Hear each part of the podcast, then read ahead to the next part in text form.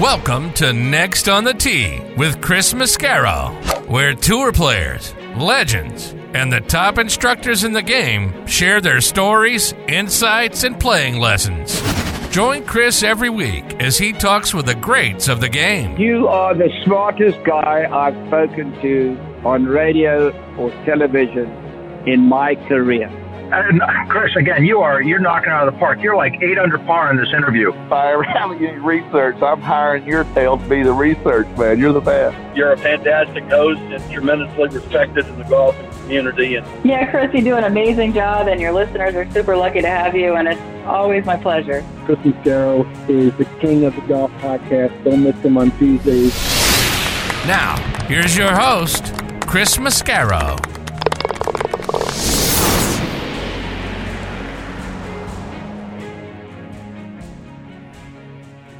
Hello, folks, and thank you for coming back and joining me this week on Next on the Tee. I'm your host, Chris Mascaro. I hope you're having a fantastic week so far. I can tell you how excited I am about this week's guest lineup. Plus, I get the honor of spending the next couple of hours with all of you. Can't get any better than this. Leading off this week's show is a wonderful friend from over on the football side, and that is former Rams Pro Bowl quarterback Jim Everett. Jim has been a regular guest with us over on Thursday Night Tailgate for going on 12 years now. His insights and knowledge of the game are absolutely fantastic. So, you know, I got to get his thoughts on the Steelers' quarterback situation and the upcoming draft. Plus, he's always been a big supporter of Jared Goff, so we'll talk about that Rams Lions playoff game. He is also a really good golfer, a single digit handicap during his playing time out in LA. We'll talk about that and some of his favorite events that he got to be a part of back when he was playing in the 80s and the 90s out there in California. Looking forward to having Jimmy as part of the show. He'll join me here in just a few moments. Following him, I'm going to get a return visit from 2014 Georgia PGA Teacher of the Year, Kevin Roman. I'm going to talk to Kevin tonight about things that we need to know before we go out and buy new equipment. First of all, is the golf ball that our favorite tour player is playing, is that the right one for us? If it's good for him or her, is it really going to be good for us too? We'll find out how to know. Then we'll get into determining the right bounce for our wedges because different turf conditions in different parts of the country is going to require a different degree of bounce. We'll also talk about driver shafts because buying a driver off the rack can limit your success with that driver. I know because it happened to me Looking forward to spending some time with Kevin. He's fantastic. He'll join me about 25 minutes from now. Following him, I'll be joined by another great friend of the show, and that is Russ Holden. You've heard me talk for years about the great things that Russ has done for our military veterans through his Caddy for a Cure program. Well, he's building on that success and his passion for giving back with a new organization called Inspiring Warriors Golf. If you're a veteran or you know one, this is going to be an important segment for you. Russell joined me about 45 minutes from now. And then we're going to round things out with a visit from Tami Mayfair, Billy Mayfair's lovely wife. Tami has had a brilliant career in her own right in and around the game, going back to when she started playing at the age of five. She had a tremendous junior golf career, which culminated with her being inducted into her local Edmonds, Oklahoma Junior Golf Hall of Fame. She was a part of a fantastic Arizona State women's golf team back in the early 90s she went on to have a successful career on the broadcast side of golf.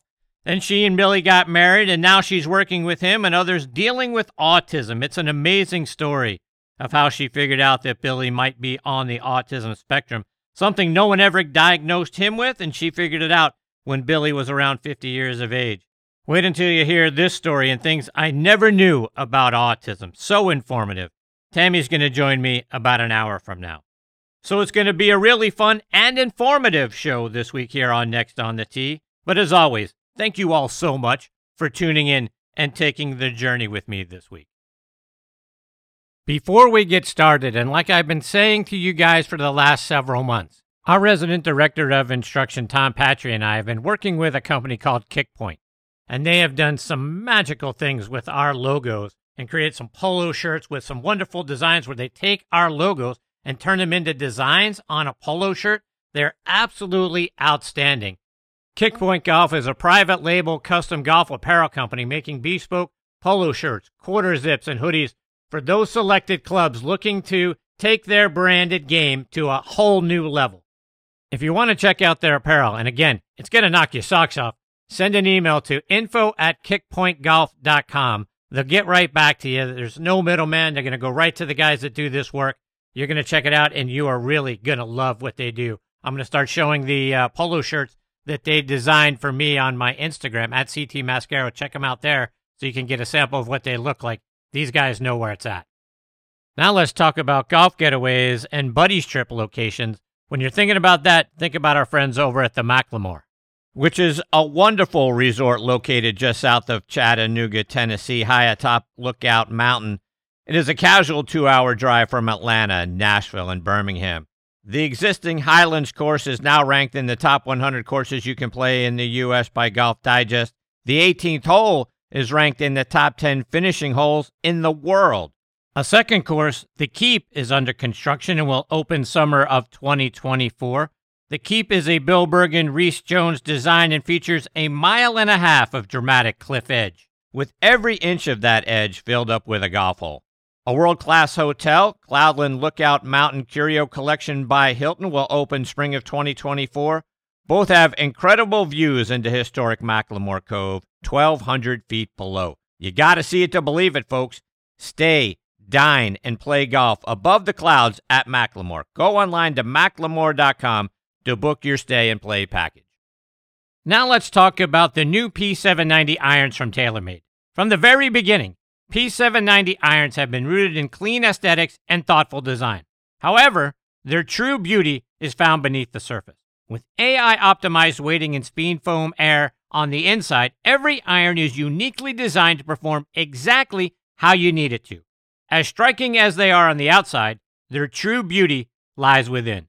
Learn more about the new P790 irons from TaylorMade by checking out their website at taylormadegolf.com. All right, now joining me for the first time here on Next on the Tee, but a longtime guest over on the football side on our show Thursday Night Tailgate is Jim Everett. Jim has been a wonderful friend going on 12 years now. He's also the first guest who we ha- struck a little fear in our hearts when we unmuted his microphone because you just never know what Jim might say, but we are so grateful to him and for him and for the great things that he's done for us over the years. As a quarterback, he still ranks eighth all time at Purdue in passing yards and touchdowns. With the Rams, he's number one all time in both of those categories. His knowledge and insights of the game are the best I've ever heard. I can't believe he's not calling games for either one of the networks or for some team somewhere. Selfishly, I wish it was with the Steelers. As a person, he's second to none, and it's great having him with me this week here on Next on the Tee. Hey, Jim, how are you, my friend? Chris, I'm telling you, man, I feel like I got the podium right now but it's like you've already warned everybody that I might just go off. I mean, it's I only surprise them. I kind of like the shock factor a little bit, but I think that's out right. but, Indeed. But uh, definitely, uh, you know, I do a little work for uh, CBS and ABC around here on, on local LA stuff. But yeah, if there were if there was opportunities to do stuff, I would I would absolutely enjoy enjoy talking about this game of football because I absolutely love it. It's yeah. Um, and How I thought this year was fabulous, by the way.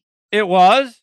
Yep. I'm sure it was, it was a lot more fabulous for you in LA than it was for me in Pittsburgh, even though we pulled it out at the end. But uh, yeah, your Rams really good.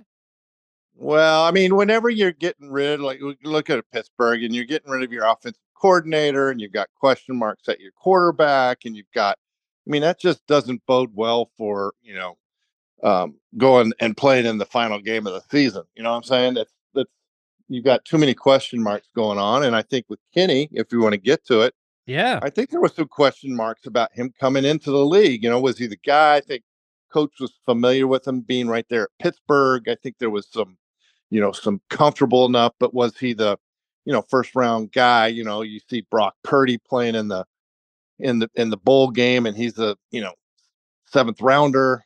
Um, you would hope that Kenny could be Patrick Mahomes, but then everybody's looking for Patrick Mahomes, and I think that's where Caleb Williams comes in. So I mean, I, I, I don't know. I don't know where he's. I don't know what the future holds. I don't know what the offense is going to look like. Um, and that that kind of, if you don't know what your offense is going to look like, it's hard to say what kind of guy you need to run it. So let's talk about Kenny a little bit more though, because yep. when you came into the league, it took you a couple of years to kind of get your feet wet and get established and that sort of thing. Kenny has now had kind of a year and a half, obviously two years in the league. So, eh, talk about maturing as a quarterback from rookie year to now your second year, now looking ahead to your third year. Is it something that you could see that Kenny can still has an opportunity to be the guy, or have we seen enough on video that we really need to question this thing?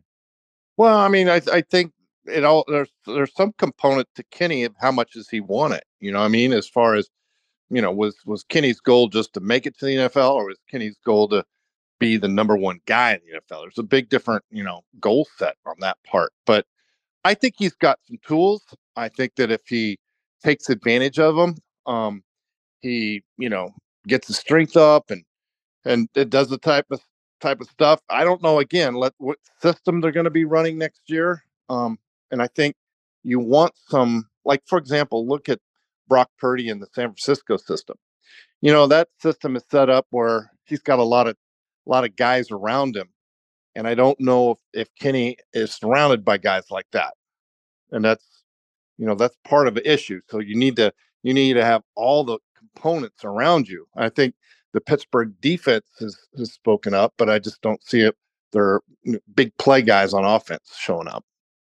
If you're the Steelers OC, and we know we got a new one in Arthur Smith coming over uh, Mhm. from, you know, he had success as as a Titans offensive coordinator, so we we got him coming in from Atlanta, his stint there here in Atlanta as the head coach. But yeah, if you're the OC and you've seen what you've seen from Kenny, now we saw Mason Rudolph step up. He had never really been given a, a huge opportunity to be the Yeah. starting quarterback, and and Mhm. they kind of threw him in there in desperation because things weren't going well at Trubisky either. But we saw Mm. Mason Rudolph do some good things. Now he's a a, a free agent going into this offseason.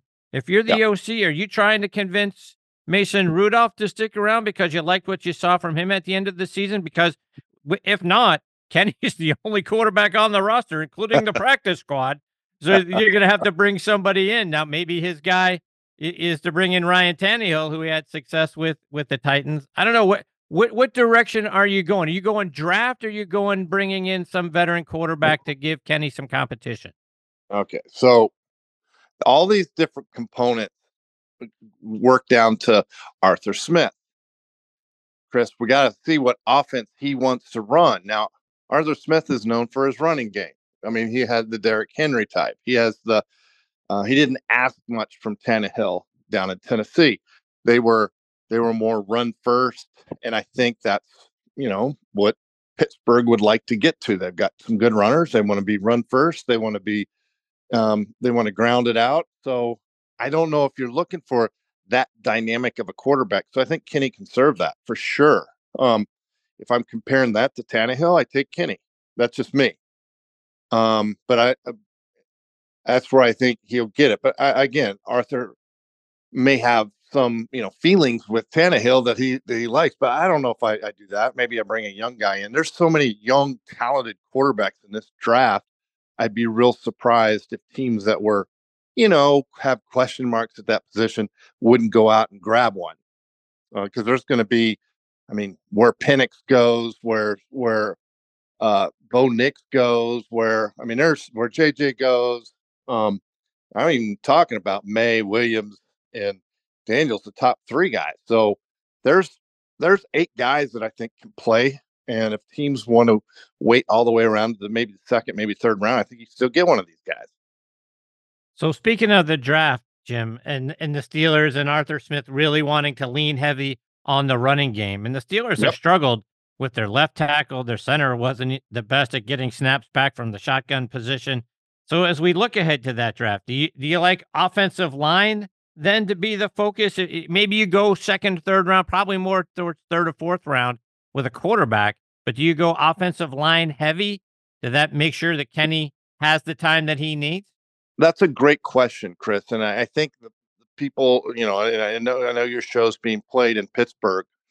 So one of the key things about uh, the NFL to advance the big game, you have to be able to win in your division. Okay. So you've got to look straight straight at Baltimore. What do we got to do to beat Baltimore? What do we got to do? Because they're the number one team. What do you got to do to beat, you know, Cincy? What do we got to do um, to beat Cleveland? And I think a lot of that has to do. I mean, I don't know what Harbaugh does over on on um, over on the Ravens side, but you got to win in the trenches against that guy. You just got to. I mean, they've just got Lamar's too talented. The running game, and I know Gus the Bus is a free agent this year, so. But you got to win your division. So that's what I would look at first. How do we match up? Just for like for the Rams, they have to get through San Francisco. So they've got to match up, and they're big finally matched up a little bit better this year, but still, it was, you know, San Francisco was the dominant team, as was Baltimore. So, like I'm saying, just find the guy. If you think you need the the offensive lineman to compete against Baltimore, you got to get them because you can look at uh, uh, Puka Nacua, fifth round draft pick, and what he did behind, you know, with Stafford, who's a good quarterback, and he just let him up. So there's talent in this draft. You just have to know how to use it and what you're looking for. And that's the problem when you're having a new offensive coordinator trying to say, "Hey, I, you know, I got to use this part or this part. I want this guy." And that's what Les Snead and and um, McVay do so well together is is he knows exactly what type of guy, and then Les goes out and finds them. Speaking of how to use it, the Steelers drafted Broderick Jones in the first round this last year, and they moved him over to right tackle. Moving a young lineman to a different side of the line of scrimmage doesn't always go well. Didn't go well for Kevin Dotson, who worked out great for your Rams when they put him back to his natural position. How big is that change for an O lineman to go from one side of the line to the other? Well, it is easier, I'm going to say, to go to the right side. If, for a right-handed, if you have a right-handed quarterback, it is easier from going from left tackle to right tackle. Um, I, right tackles going to left tackle is really really tough. So, um, you know, credit to I mean they're set at the left side, and so they wanted to try to you know move him over the right side. It's a little bit easier, but again, thanks for Dotson because this uh, Rams offensive line would not have been what it was without Dotson for sure. So let's talk a little bit more Ram centric. And I I know you were a big fan of Jared Goff. Mm-hmm. Talk about how bittersweet it was to see him prosper the last couple of years, particularly this year out in Detroit. Oh man, I think they've got one of the most talented rosters in the NFL, and they're only building on it. They're um, you know what they what the general manager is doing with that team is just really really looks good. I think that you know and I'll say this to you, Chris. In that championship game, I really think Detroit should advance. And I know Dan Campbell goes on on fourth down. I get it. But at some point in time, when you're playing for the championship, you got to kick those field goals. And when you lose a game by three points and you and you turn down two field goals, that kind of hurts. So I really thought they were they were going to be the team representing the NFC. Um, of course, the Chiefs representing the AFC. I mean, they're who bets against Patrick Mahomes? the only guy I know is an idiot because I'm telling you, that dude just wins too much. I mean, he is freaking good. And with that receiving corps, there's no doubt he re- he gets MVP. I mean, seriously, that the receiving corps for the Kansas City Chiefs needs an upgrade, and they still win a Super Bowl. It's unbelievable. So it was a tremendous game between the Lions and the Rams. Had to be tough emotionally for you to watch what Goff was doing and then what Stafford was doing. Both played exceptionally well. Mm-hmm. Talk about what you saw in that game and what was it? Was there an internal struggle? Oh, I think it was just you know I think that uh, Detroit was so physical at, at, the end of the day, and and you know they got it. Um, um, I, but that's what that's what Dan Campbell wants from his guy. I mean, they've got some good players. Um, Gibbs in there. I really like the receiver Williams, and he hasn't even he hasn't even really hit his A game yet. So, um, so no, I just think there's a lot of talent on the Detroit side, um, and I think that you know hopefully they can get some new uniforms or something, Chris, because that line looks kind of old. I don't know. Maybe that's how Detroit wants it. They want to look old, but I look kind of old to me. I'd upgrade that thing. so, because of the decisions that Campbell made, as a team coming back, I mean, are you, are you just hey, look, this this is who he is. This is who we're going to be. We're going to go for it on in these situations. Or does Campbell learn something from this experience, and you just you just can't do that all the time? He's got to learn from it. You've got to learn from it. There's there's just I mean, coaching is one of the things about coaching is you have to have a feel. You have to have a gut feel. And there's times when you gotta, you know, trust your guys and go for it. There's no doubt about that. There's times you're gonna be aggressive and go for it. You can't do anything in the NFL all the time. I think a prime example of that is down in San Diego, where they had um, the old Rams offensive or defensive coordinator running that show down there. And man, he he he was like, you know, betting all the time like he's in Vegas. And Mike, like Mike Martz, you know, you get run out of the NFL when you make too many bets. So there's, there's times when you gotta, you know, you gotta use good common sense. You've got to use, you got to know where your guys are. You got to have a feel. Um, you can't just do something all the time. You got to. Um, I looked at that Super Bowl game, and Wilks on that defense kept running the exact same defense against Kansas City, and you just can't do that. Not the whole second half. He was trying to play that zone with the man in inside, and he never changed up the entire second half. He just can't do the same thing over and over and over. You just can't. You got to mix right. it up. You got even when you're playing a Tom Brady or a or against a Mahomes, you got to make them think. Jim, switching gears a little bit. The last time we had you on the football show, you had reached out to me and talked about how you've got some new equipment that you had at the time and you wanted to test out in preparation for what we were hoping for was going to be the Jim Everett podcast. The calendar is certainly full being a guest on other podcasts and TV and radio shows. Are we going to get the Jim Everett show at some point? Oh, I don't know about that. We were doing some stuff, and Chris, uh, I appreciate you asking. My my mom passed away last September, and so that was uh we've been helping my dad and taking some stuff. So we had to we had to do I had to go Plan B there for a minute to uh. So by the time we got back grounded, uh, we were just I just said, well, we'll look at it in 2024 but uh, you know, we've got some plans about um, some stuff that has to do with, you know, hopefully we can mix it with crypto stuff that we're doing and and just a whole mix of things that are going on. But uh, we've got some ideas, and we'll I'll keep you posted on how they plan out. Jimmy, this is a golf show, so I, I got to talk golf with you for a few minutes. Let's go. And I have to imagine that over the years you've been invited to play in several pro ams, particularly during your days playing for the Rams out there in LA. You had a house at one point there at Marbella Country Club. Talk about your golf game. well, I tell you, it's, it's been about uh, Chris. I love the game of golf. I don't know if you know, I was on the high school golf team, so I mean, I was, and I was a member of Coto de Caza for years, about a one and a half handicap. So, anyways, I loved it. It wasn't until you know I had to start getting new body parts. You know, these when you play NFL, the NFL means not for long for your joints. I'm telling you. So got five new ones. I'm just trying to get them. I'm trying to get them calibrated. Anyways, but uh, and they're not Callaways and pings. I'm not talking about those type of equipment, but um, but and they have names for these things. But these doctors put in some good hips and stuff like that. But Chris, hopefully I can get out there at some point in time. But uh, you know, uh, I I had a chance to play back in the day in the Bob Hope and and play with some really really had a chance to play with Tiger Woods. Um, Is that right? Yeah, I mean we're it was fabulous time. And I'm telling you, when you play with guys of that caliber, Lanny Wadkins, I remember one time. I mean, he just casually shot like 64. I was just like, wow, wow. Yes. They make it look so easy. Tiger, Tiger, believe it or not, I could say this: he was hungover when he played with us. And he just, yeah, he, it was during his during one of his outings, I guess. But uh, he came in and uh, still shoots like 68, so it was like nothing for him. Anyways, it was it was good, but just to see the best guys on the planet stroke it is just unbelievable.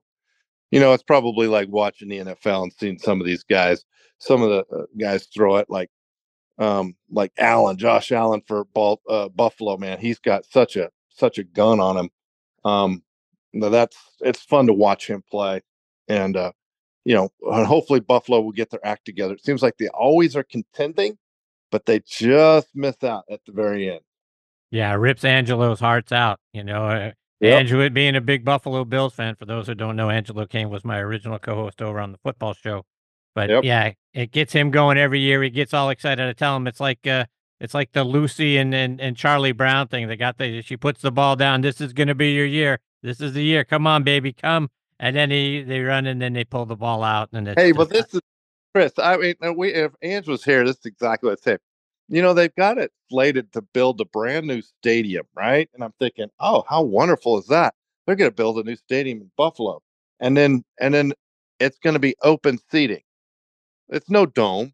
It's no nothing. And then all of a sudden, you got to pay these guys, you know, to dig out six feet of snow before a playoff. I'm like, how about a dome? How? I mean, what, Chris? Well, how about a No. dome? No, you can't build a dome in Buffalo, Jim. Come on, you got to play in the weather. That's what it's all Well, about, well, isn't it? We'll stand out, stand outside and drink in the weather, and then come inside, and so you can have like a a, a game. But six feet of snow shoveling for twenty bucks an hour. I don't know about that. I don't know about that. You're not down for that? Well, no, I'm not. I'm not thinking I'm flying to Buffalo in the middle of January to watch a playoff game, but uh, Minnesota maybe. Jim, ch- uh, changing gears just a slightly. I, I read that you have quite a football card and memorabilia collection. The article I read said you have all 762 cards produced of you. Is that right? That is true. That is true. 762 of them, though, by the way.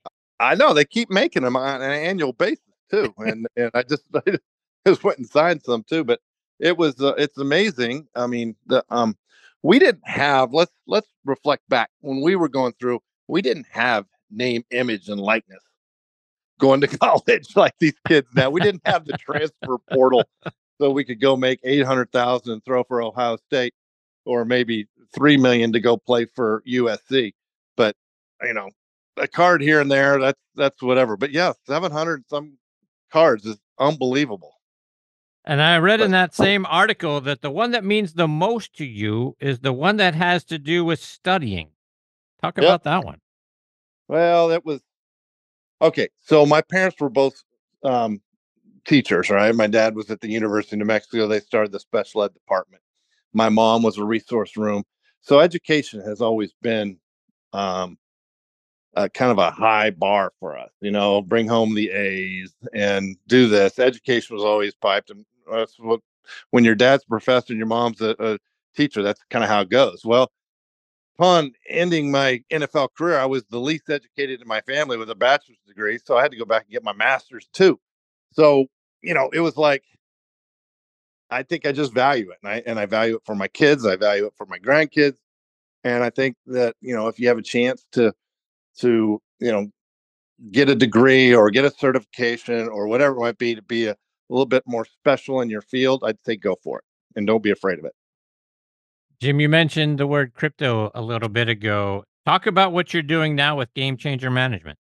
Oh, thank you, Chris. We're we're just getting a consultant co- uh, company off, and we're involved in a, a wide range of different projects. Uh, more on the looking at the NFTs and how we can how we get you know the Web three stuff that's coming out. So it's it's really interesting space, interesting time, and I look at crypto as a way. Um, uh, it's not really money. I wouldn't look at it as that, but an exchange of value. And I think once you see that you can have an instant change of value, things happen. And I think I think that's where our future. I mean, let's t- look at on January. I think it's January 11th. The SEC approved Bitcoin for people to be able to hold, and that was I was in the financial business for 15 years, and I've been I've been you know messing around with crypto since 2014. So Wow. you know, it, yeah. So there was- now that it took to 2024 for the SEC to be able to say, okay, it's legal to, you know, basically hold it. So, um, anyways, I think there's a lot of value to it. It's a ledger and a payment system all in one. And I think that as we get forward, I think Visa and all these people will embrace it. Jim, before I let you go, remind our listeners how can they stay up to date with what you're doing with Game Changer Management and with you, whether it's online or it's on social media? Oh, Chris, I appreciate it. Most of the stuff you can get me on Twitter at Jim uh, Jim underscore Everett, um, and get some of the latest and greatest. Either either um, me uh, you know, you take take some of the stuff I post with a, gr- a grain of salt. You know, I try to stay away from politics, but I don't uh, shy away from comedy. no, you do not. Oh, maybe those are both the same. That's fantastic. Jim, you're the best, my friend. I can't thank you enough for taking time out of your evening to come back and be a part of the show. I appreciate you so very much. Words can't describe how much I think of you and and uh, I appreciate all you've done for for me and Bob over on the football side as well. Oh, you bet, Chris. You've always, you know, I'm always a fan of yours, and and I hope the Pittsburgh Steelers the best. I mean, I really do. I mean, I, I, I go into the story where I was almost a Pittsburgh Steeler. Um, I was almost traded there, um, but they didn't. Uh, my agent didn't tell me. But Is uh, that right?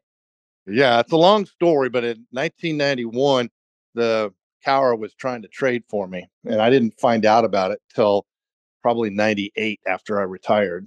Is that Yeah. right? Yeah, Kevin Greene was already over there. Duval Love was already over there. A bunch of us uh, Rams. It was almost Jerome Rams. Bettis. Jerome Bettis went over there, and Cowher was trying to get me, but for some reason, my agent just didn't tell me. Ah, Yeah, Really? and the year they went and, and Neil threw three picks in the yeah, yeah, don't, yeah. That, you're not allowed to say that name on this show. Oh, hey, hey, but Terry Bradshaw's a good friend of mine and always was one of my heroes growing up. So I always have a soft spot for the Steelers. Well, we appreciate you, Jim. You betcha. Take care, my friend. All the best to you and your family. I hope we get to catch up with you again soon. Okay, Chris. Talk, talk soon. See you, buddy. See you, Jim. That is the great Jim Everett, folks. Almost a Steeler, and his agent didn't tell him. Uh, now, now I'm hurt. What would have been like to had Jim Everett in that Super Bowl instead of what's his name? Oh, now that's that's going to take a little time to to register and uh, for process. Anyway, Jimmy's a great friend, and he has been so good to us over the years, and a wonderful, you know, wonderful person first of all, and then his insights around the game of football. I, I promise you, are second to none. And the guy is a fiend at fantasy football. He just knows stuff and knows players and knows tendencies and that sort of thing. He belongs on a network show uh, or a column plays it's, as someone's OC somewhere. I can't believe that that hasn't happened, or a quarterback coach or something along those lines. But anyway, a wonderful guy, and I'll have him back on the show again soon. Coming up next is going to be the 2014 Georgia PGA Teacher of the Year and a longtime friend of this show, Kevin Roman. Before I get to Kevin, I was talking with Eddie Dry, VP of Domestic Sales for Srixon Cleveland Golf, at the PGA Merchandise Show earlier this year, and I said, Eddie, I like your CBX full face wedges. How can they help an average player like me play better? Here's what he had to say. An average player, I use one, and I'm in some lies that you can't even believe. And I need all the help I can get. And the face is bigger, and the grooves go all the way up and all the way out to the toe. So if I, you hit it on the toe, you miss it, bam, there's a groove. So I like that. So I carry a, a 58. There you have it, folks. Try the new CBX full face wedges from Cleveland Golf. Okay, now back and next on the tee with me is 2014 Georgia PGA Teacher of the Year, Kevin Roman. Let me remind you about Kevin's background. He was a golf pro at Cherokee Town and Country Club in Atlanta for several years, and Cherokee is the most prestigious club in the city of Atlanta. Membership by invitation only, my friends. He recently spent a few years as the director of instruction out at Monterey Peninsula Country Club in California, right there next to Pebble Beach. Besides being one of the top instructors in the country, Kevin is a fantastic player. He's played in a couple of majors, including the 1993 U.S. Open at Baltusrol and the 2009 PGA Championship at Hazeltine. He is now the director of instruction at Sea Pines Country Club in Sea Pines, South Carolina, and I couldn't be more honored I get to have him back with me again this week here on Next on the Tee. Hey, Kevin, how are you, my friend? Hey, Chris. Uh, thanks for having me back on. Kevin, I haven't had the privilege of having you back on the show since you made your way back down here to the southeast to Sea Pines. How are things going? Always great. Um, you know, I've been very blessed to end up here. Uh, great club, beautiful facilities to teach out of, and uh, membership's been great so far. So, Kevin, I got to get your thoughts. As you saw last weekend, Hideki Matsuyama goes out and wins the Genesis Invitational with a fourth round charge. He shot 63 and ends up winning by th- or 62 and ends up winning by three. He's a Srixon guy, as are you, and Srixon is one of the sponsors of this show.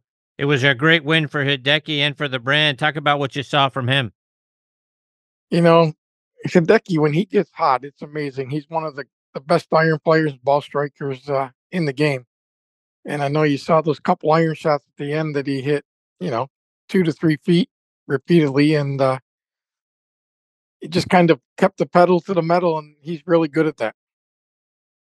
He plays the Srixon Z Forge 2 irons. Talk about the irons that he's playing and uh, talk about, you know, forged irons and what they can do for our game. Yeah. Um, he plays the blade version. The uh, Srixon makes multiple different uh, types of Srixon uh, irons, and he's playing the forged blade.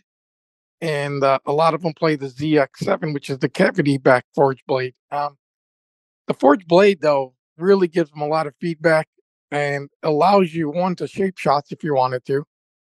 And I honestly believe when you get into the uh, blade category, you learn to hit the ball a lot more in the center of the face because you get the feedback uh, when it's hit off center, whereas a cavity back sometimes mutes that feel.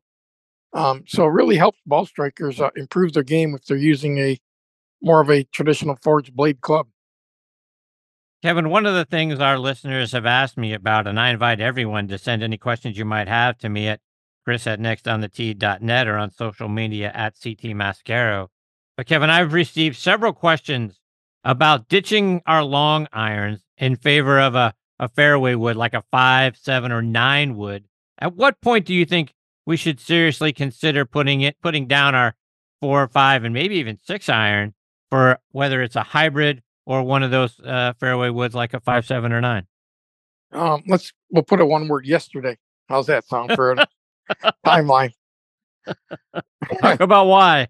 Um, really, what it comes down to a lot is club head speed, and you're also seeing a lot of uh, regular tour players going to seven woods, and you know it's so the ball goes so far now for for the tour guys, and the three woods just go too far. So they've had to use more loft to be able to have the ball land softly on the greens. And there isn't a average amateur player that I've seen that wouldn't want their longer shots into the green to land softer so they can stay on the greens. Um, not only do they land softer by being able to get the ball up in the air, they actually carry a lot farther. So it's a win-win for the average person. Um, usually, when I get into people and they don't have the highest of club head speeds, uh, I find when you get them into five woods, they go as far, if not farther, than their three woods. So it's just really an easy uh, branch to get them into something that is more playable for them, uh, gets them to be able to hold the greens in the five, sevens, and nines. And, you know, even with the long irons and the hybrids, it's just becoming such an easier game to get the ball up in the air and I think people need to embrace that technology and and to really enjoy the game a lot more. Kevin, speaking of technology, the other thing we've started to talk more about recently here on the show is getting fit, not just for your golf clubs, but for your golf ball. All too often, we see tour players out there playing a certain golf ball, and we want to go out and buy that ball, figuring, well, if it's the best one for them, it must be the best one for me too. But they swing much differently than we do. They certainly swing much faster than most of us do. Talk about how to find which golf ball is actually the best one for our game. Yeah, a lot of the tour guys will, uh, will kind of when they do their fittings, they'll work from the green back, meaning they're trying to find a ball that allows them to have some spin and, and, and control around the greens and then back off to the longer clubs. Uh, the average person, uh, they hit a lot of wedge shots and they need to be able to get their wedges closer on the green. So I always tell them to start sometimes with a little bit spinnier ball um, to help them maybe stop it around the green. And if they really don't like that feel or they don't really feel like they have as much control, to break down into a little, say, softer core ball to help them to get the ball launched up into the air more. And that'll also let them hold the greens because you can stop the ball either A with spin or B with height. And when you're doing some testing, like I'll go out with a different Srixon models on a launch monitor and I will hit lots of balls and, and see what kind of how high do they fly? What's the landing angle? You know, how far do they go? Just taking all those little data points into it really helps you zero in on which ball uh, maximize what you're trying to do, whether it be distance, whether it be height, whether it be spin. Um, that's the, the beauty of the game is without having one ball that everybody has to play, we can pick balls that actually match or optimize our games. Speaking of short game and optimizing our games, let's talk a little bit about those things and, and the right clubs for us because we've seen some wedges like the new Cleveland CBX Full Face 2. They've got grooves all the way across the entire face of the club. They're on uh, Golf Digest hot list for 2024. But does that make a difference? Does it really help our game a lot if we ha- find a wedge that now has a full face groove? Yeah, yeah, that's a that's a great question, and I would say yes for two reasons. One, we played in a tournament, or when I give a lot of lessons, I'll see uh, some of my playing partners or, or lesson people, and you see a lot of wear marks out towards the toe on the average person because they come in a little bit steeper, slightly maybe in the out, maybe the handle's raising up a little bit, so they get a lot of balls off the toe. And a lot of times when I see that mark out there, not only are they on the edge of the grooves, you're going to see some wear marks outside of the grooves. So having that extra long groove out there allows them to one maintain spin if they do happen to catch it where traditionally there is no groove. Um, you don't want to lose that spin. You don't want it to come off uh, with with no spin. That when it hits the green, that it really takes off. So I think for the average person, having grooves on the edge of the club allows them one to get away with a lot more mistakes. Now I can also say I play the full full face grooves in my lob wedge, and I like to play a lot of shots more towards the toe of my club, uh, especially when you get in some of the Bermuda grasses and the grainy grasses. I'll stand the club up a little more vertical, and the heel of the club is in the air. And then from there, you just let the toe hit. The toe does two things. One, if the toe hits, it opens the face a little, which creates a little more bounce and it doesn't allow you to chunk any chip shots. And by having the grooves out there when I stand it up, I still maintain all my spin rates and the ability to really have the ball check around the green. So whether it's from a swing that's a little bit steep and catching the toe, or whether it's by design of setting the club up there to allow the club to go through the grass better, uh, having grooves out there does give you a lot more options to uh, help you control the ball around the greens.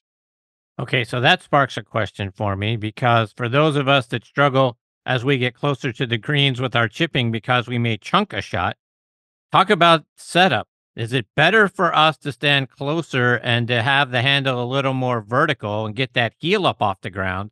So when we're chipping, it eliminates the opportunity to chunk it. Oh, definitely. Um, I'll use what I call just a more of a baseline type setup for average people, and it's really been uh, much easier for the people to play. And I'll and I'll do I'll, I'll explain a couple ways if you don't mind that I do the setup. Sure. Um, the first thing I have people do is basically um, put their feet about one club head width apart, which for most people is a lot closer than they're used to. Um, I think a lot of people around the greens get very wide with their feet, and that allows them to move side to side, and then they have a tough time controlling where the club bottoms out on the ground. So I get them about one club head apart. I also set them up very square. I see most of my lessons, especially people who are struggling, will tend to open their feet up and think they got to aim left, and they play the ball back, which allows the leading edge to dig, and then there's that chunk shot again. So I'll get them to feel that their feet, like I said, one club head apart, uh, nice square setup. They stand very close to the ball, and I actually let their their wrists, and I always have them hold the club out in front of them. And imagine they're pointing their thumbs down to the ground as much as you can. So when the wrist the wrist kind of arch downward, it kind of locks them in fully extended. And then from there, they can stand next to the golf ball and just basically turn their chest back and turn their chest through. And it just gives you a very huge margin of error. Kevin, you've been a teacher all over the country, like I mentioned in your intro. You've been here in Georgia, you've been out in California, you've been up to New York, now down to South Carolina. Turf conditions are very different going from region to region. And certainly as you get out towards the coast, you get a little more water. How does the impact of the of the right wedge bounce change depending on where we live? Yeah, that's I think that's imperative for people to kind of understand what their bounces do. Um, I traditionally try to get two different bounces. On my sand wedge, I use a higher bounce club. And on my lo- most lofted wedge, I'll use a little bit lower bounce club. So if I need to hit it off of a downslope and get it up in the air, having that little bit less bounce allows me to slide down the downslope a little bit. But uh, traditionally, I will use my higher bounce club for most shots around the green. And I think once you get into the Bermudas, uh, you really want to make sure you have more bounce, a higher leading edge off the ground, so you can minimize the amount uh, that the leading edge digs into that grain in the Bermuda, because that makes it very difficult to pitch. Um, whereas if you're on the northern grasses or the bent grasses, you don't get that grain, so you can get away with a little bit different, if you want to call it lower bounce, even though I still play, you know, a pretty full bounce. I play a full sole wedge, which I like a lot of bounce, which is 12 degrees in the Cleveland. Um, I've also dabbled with the mid grind, which has the leading edge, the bounce a little bit closer to the leading edge. When I get on a Bermuda, if you're or if you're a little bit of a square face chipper, you don't like to open the face much, having that bounce towards the leading edge just gives you that little bit extra forgiveness that you're not going to get that front edge stuck into the turf. So there's a couple different ways to look at it, and the best way to do it is to find a, a club that you know. Hopefully, it's a Cleveland wedge or whatever. But whatever you do, go out and try some different ones and see can you make the club slide through the turf cleanly, or does it kind of get stuck a little? And if it gets stuck, add a little bounce or try a different uh, bounce a little bit more forward on the wedge. And I think people will be surprised how much easier having the right club really makes it around the greens. Kevin, one of the best drivers I've hit over recent years is the Srixon ZX5, another 2024 gold winner. I liked it right away, but our good friend Andy Dry said, if you like that, I've got another shaft I want you to try. And he, he put that shaft in it, and suddenly I'm pounding it straighter with some extra yardage that I thought I lost. But talk about the new drivers and why it's important for us to go to the PGA Tour Superstore, try it out, and actually get fit with the right shaft in it not just buy what we get right off the rack. Yeah. Uh, each person, I did a, actually a shaft fitting at the PGA show with uh, Nippon, and they were great. And I talked to the guy for like an hour even afterward just to, to do some stuff. And when it comes to shafts, we each have a, lack of better words, a load profile where some people are very quick in transition from the top of their swing down. Some people are smoother, a la Payne Stewart so they could get away with a slightly softer feeling shaft that doesn't have to be as firm. Where if someone's very quick with the transition, they're going to need a firmer shaft overall just to control the club. Um, a lot of people think, well, I don't have a high club head speed, so I need to use a soft shaft, or vice versa. I have a very high speed, but I need a firm shaft. And it's not always that way. It really comes down to how quickly you make the transition, how much the load or pressure you put on the shaft. So really getting fit allows you to match that profile to the shaft that's in your club to help you optimize your launch conditions and spin conditions. Kevin, just a couple more before I let you go. And and like I say, you're one of the most sought after instructors in the country. Talk about what you've got coming up here in 2024. Yeah, you know, it's, it's been a great year coming here to Sea Pines. Uh, started last fall. Uh, I'm also doing a lot with Transcend Golf on Instagram, where they're helping a lot of people. Uh, they just signed uh, the two AJGA Players of the Year. Uh, Caleb Surratt was one. He just joined LIV uh, as a 19 year old. He's had a great 12th place finish, 13th place finish. And they're always looking to help the young kids grow and, and, and help them get away with it and be able to do the things in the game they want to do. So I've been doing some videos for them online. They also meet with all the players and, and they're doing their own little Instagram posts for them on there. So it's a great way to follow the young up and coming amateurs. Um, and hopefully I get some tips in there that might help them win their game also. So that's been a great uh, addition for me to do, and I really enjoy it. Um, looking to ramp up my game again this year. Uh, just signed up for the Senior U.S. Open qualifier, so we'll see if we can get through that this year. But if I don't sign up for tournaments, I don't I don't play a lot. So this is my motivation to get me out there playing. That's awesome. Kevin, for folks that want to see those videos that you're doing or follow you online or on social media, how can they do it? Yeah, mine is Kevin Roman Golf on Instagram, and the other uh, media that I post on is uh, Transcend Golf. Well, Kevin, I can't And- thank you enough for taking time to come and back and uh, be a part of the show this week. You're fantastic. You're always one of my favorites, and uh, your knowledge is second to none, my friend. I can't thank you enough for sharing it. I hope we get this privilege again of uh, having you on the show soon. No, you're the best, Chris. I really appreciate everything you do for the game of golf. And like I said, best uh, golf show going. Well, I appreciate that very much, my friend. Take care, Kevin. All the best to you and your family. I look forward to catching up with you again soon. You too, Chris. Have a great day. See you, Kevin. That is the great Kevin Roman, folks. Kevin Roman Golf over on Instagram and Transcend Golf is where those videos can be found. And Kevin has been a wonderful friend for many years coming on the show and, and sharing his thoughts. Tonight was the seventh time I've had that privilege. Um, a guy that has been a director of instruction at just about every great place. You want to talk about being here in Atlanta at one of the top courses, you know, here in the city, but then going out to uh, Monterey Peninsula Country Club right out there next to Pebble Beach, going up to New York for a little while and doing some things over there. And now at Sea Pines, the guy just knows his stuff and his instruction is top notch. And he's just a wonderful human being on top of all of that. So I can't thank Kevin enough. Be sure to give him a follow again, Kevin Roman Golf, and check out Transcend Golf. We'll get Kevin back on the show again soon. Joining me next is going to be a guy whose passion for giving back is second to none, and another wonderful friend of the show for many, many years, and that is Russ Holden. Before I get to Russ, coming up next is a lady who has been named one of the 50 best golf fitness professionals by Golf Digest in our game, and that is Catherine Roberts. Catherine is an amazing lady. She's going to do a lot for us to help us use ground forces and our bodies to really get more strength and power in our games. Before I get to Catherine, I want to remind you about our friends over at 2 Under.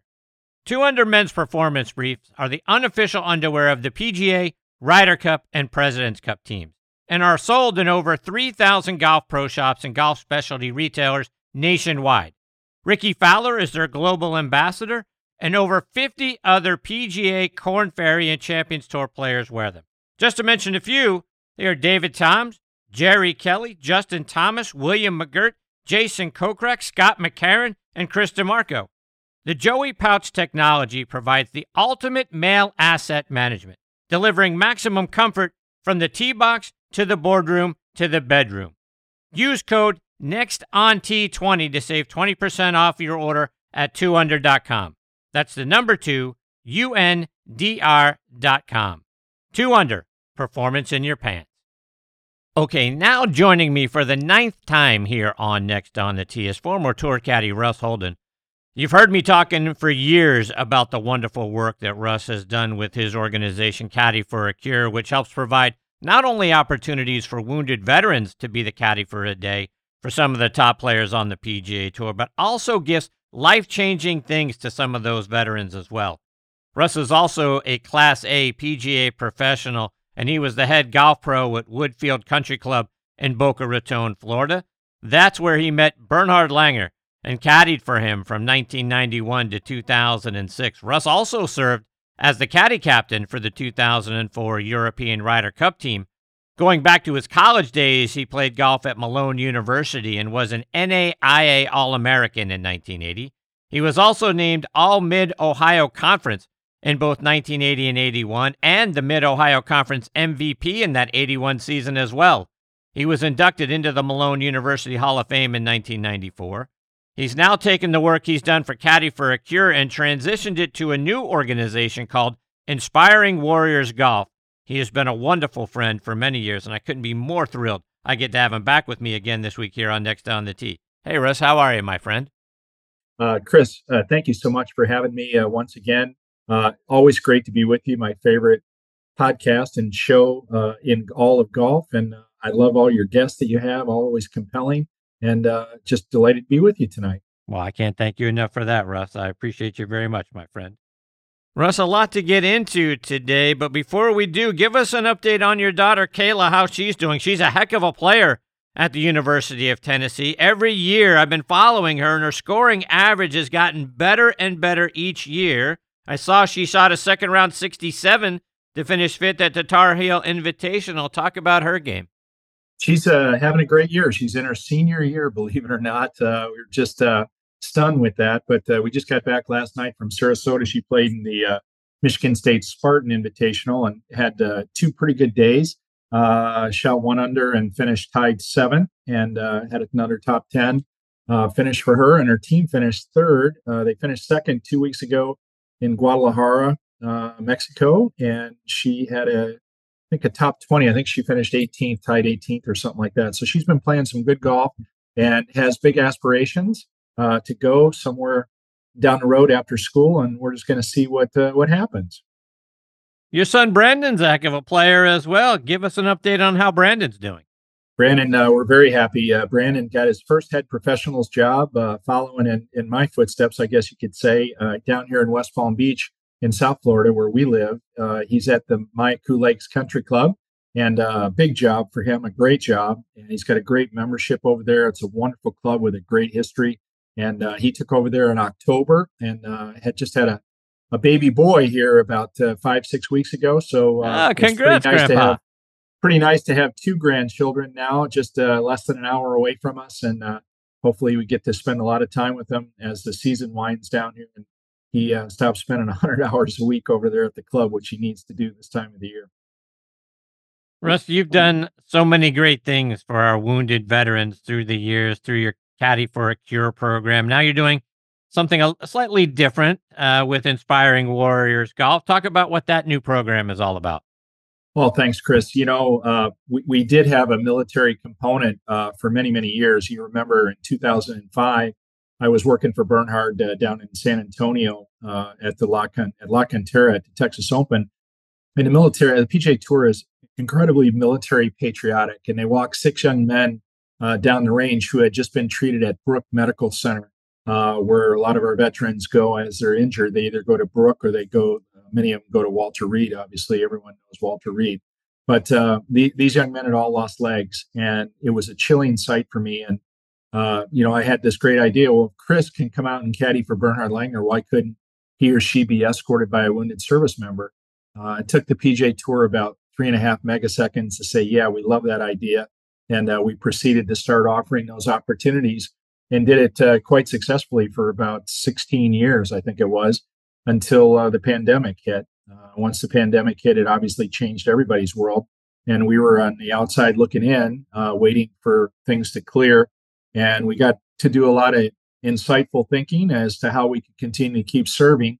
And as you mentioned, I'm a, I'm a PGA Life member and I miss teaching and I wanted to get back to it. So I had an idea that we could do a week long mission where we would bring in a dozen uh, catastrophically wounded veterans and treat them to a world uh, of which they're not familiar into the world of golf. Uh, obviously, some great instruction, which is nothing revolutionary. There's many professionals around the country that do that around the world, and it's awesome that we do that.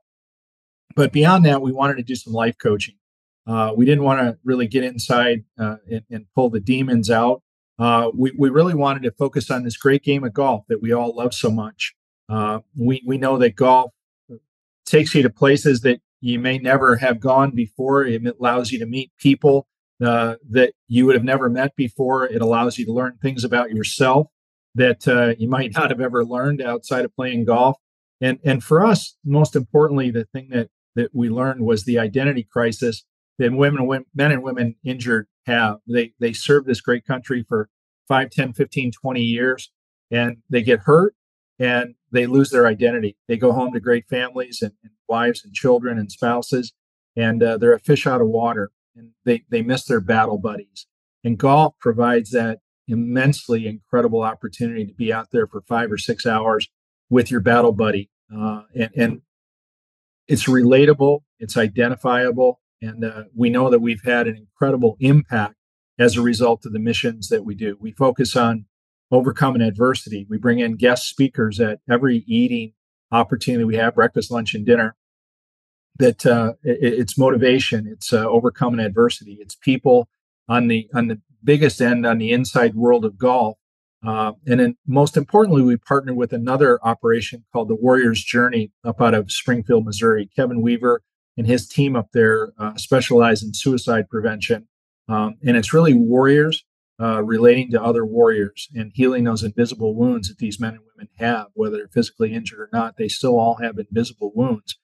And we do the golf part. I like to uh, say I'm pretty one dimensional. I do the golf side, and uh, we like to think we do a pretty good job there. But then we hand them off to the Warriors journey. So not only do they get this insight in the world of golf, but then they're held on to going forward in their journey uh, from the Warriors journey, helping with with everything, whether it's VA benefits, whether it's disability, whether it's a hot water heater, whether it's problems in their marriage, uh, whether it's that moment that they feel that they might not want to go on. Warriors journey is there for them. So by partnering with this larger organization, much larger than us, uh, we're able to really provide the Warriors with a, a, a full circle encompassment, uh, not only of their golf life, but also their personal life going forward. Russ, you mentioned a moment ago insightful thinking. You did some great work with the U.S. Chaplain Corps at the Pentagon to identify the most common challenges that our veterans face. What'd you learn? Well, again, we learned that they have these invisible wounds, uh, and and and again, it's that identifying uh, identity. Uh, you know, the, the, as I said, the, these men and women wore that uniform uh, for so long, and they, they, that that's their identity, and all of a sudden, it's taken from them, and they, they don't have it anymore. And uh, we need to provide opportunities, and, and we have what the best thing we have to offer is the game of golf. Um, you know, it's been my life. I, I wouldn't I wouldn't have gotten to do anything that I've gotten to do in my life. And I've been so fortunate to be able to do some really awesome things and meet some incredible people.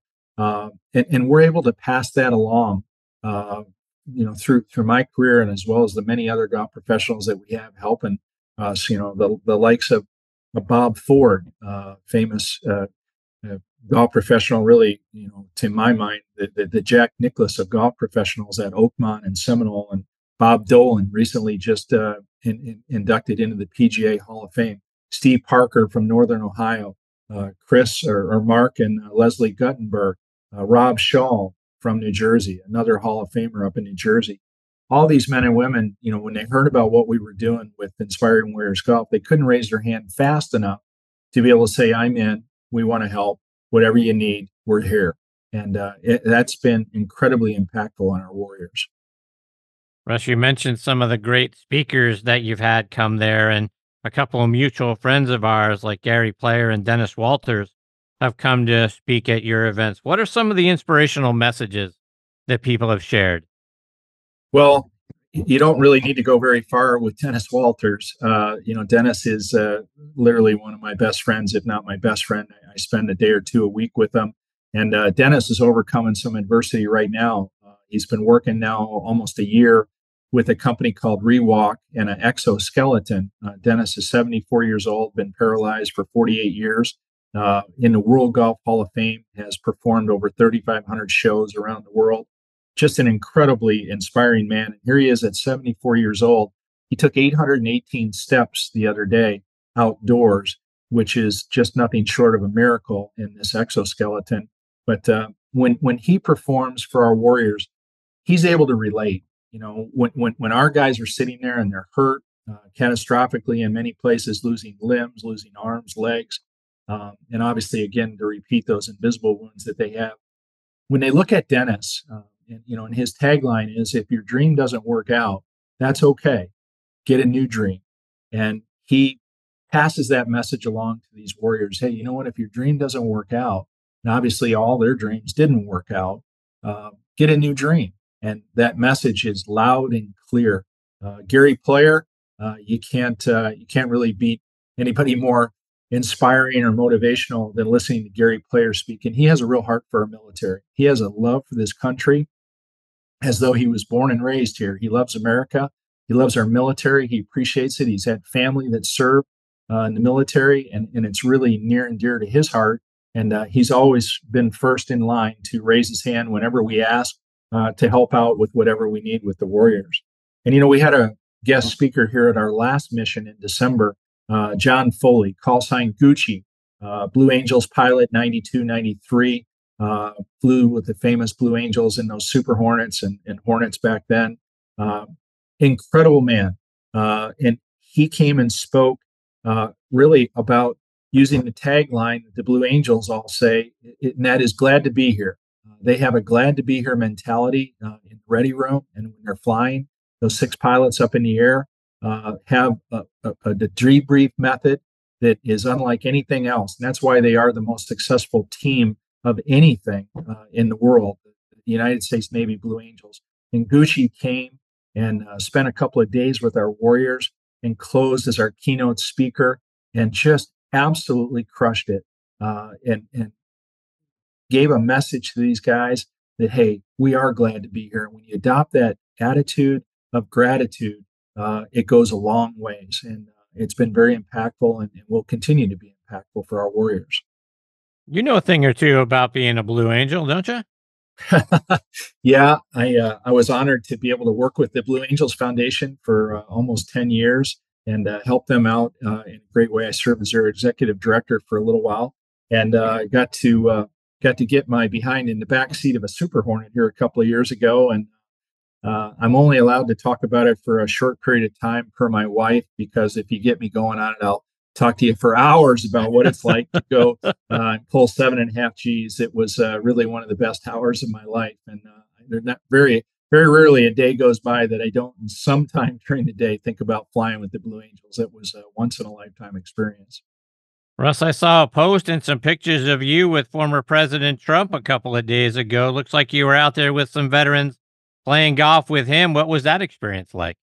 Yeah, you know, President Trump, uh, when we started this, uh, when we started Inspiring Warriors Golf three three years ago, uh, had some connections up at his place up in uh, West Palm Beach, and uh, asked them if they'd be willing to host, uh, you know, our, our, our 12 veterans. And again, the answer yes came back loud and clear. And the president actually came out and spent an hour with our wounded, and it was a magical hour for for everyone that was there. He's continued to invite us back every year fact, one year he came back and he actually said, Hey, the place is yours.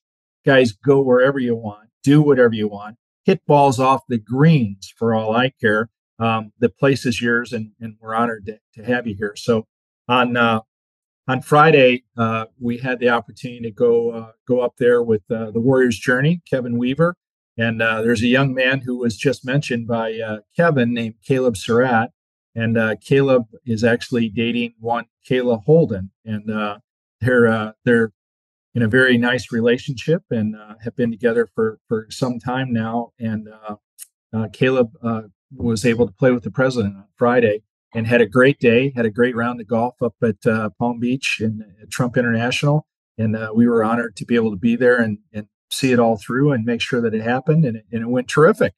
Caleb tore it up, shot 65 and uh, I'm pretty sure that he's going to get invited back to be the president's partner again and maybe take some more money along the way as well. so, Russ, as you look out further into 2024, what are some other great events that you guys have planned? So we are next on next on tap is Augusta National. Uh, we have been invited as a guest of the club uh, to come up there the first part of the week, and uh, we're going to do Inspiring Warriors Golf uh, up there in the Augusta area on uh, Sunday, Monday, and Tuesday. Uh, and then we have some other plans. Uh, we're talking to some people uh, up in DC. Uh, Bob Dolan is the professional emeritus at the Columbia Country Club. Uh, we have some connections in Congress. Uh, so congressional might be on there. And as I mentioned, the president is all behind, President Trump is all behind what we're doing. And he has a place up in DC as well. So we're probably going to do another mission up in DC. we're looking at Big Cedar uh, over in Branson, Missouri. Uh, we're talking to the Bass Pro Shop people over there right now. Uh, and then we have one more planned at, at, our host club here at PGA Golf Club in Port St. Lucie, uh, as well as combining that with Trump International down in South Florida. So hoping to do four, maybe five missions this year and uh, hopefully continue to scale this and ramp it up and be able to do more and more every year. Well, Russ, for our wounded veterans out there, people who know a wounded vet who could really benefit mm. from getting involved and being a part of Inspiring Warriors Golf? How can they get in touch with you or the organization? Yeah, it's great. Uh, you know, we uh, we obviously have limited spaces, but we would love to uh, entertain. If there's anyone listening that has somebody that's special that uh, we know is suffering with uh, invisible wounds or anything like that, that loves the game of golf, and uh, maybe you think that the golf could be a, a bigger part of their life and maybe help them, we'd be we'd be honored to to talk to them and see if we can work them into the program we have a website and we shortened it uh, for, for ease of use, uh, but it's www.iwg.golf.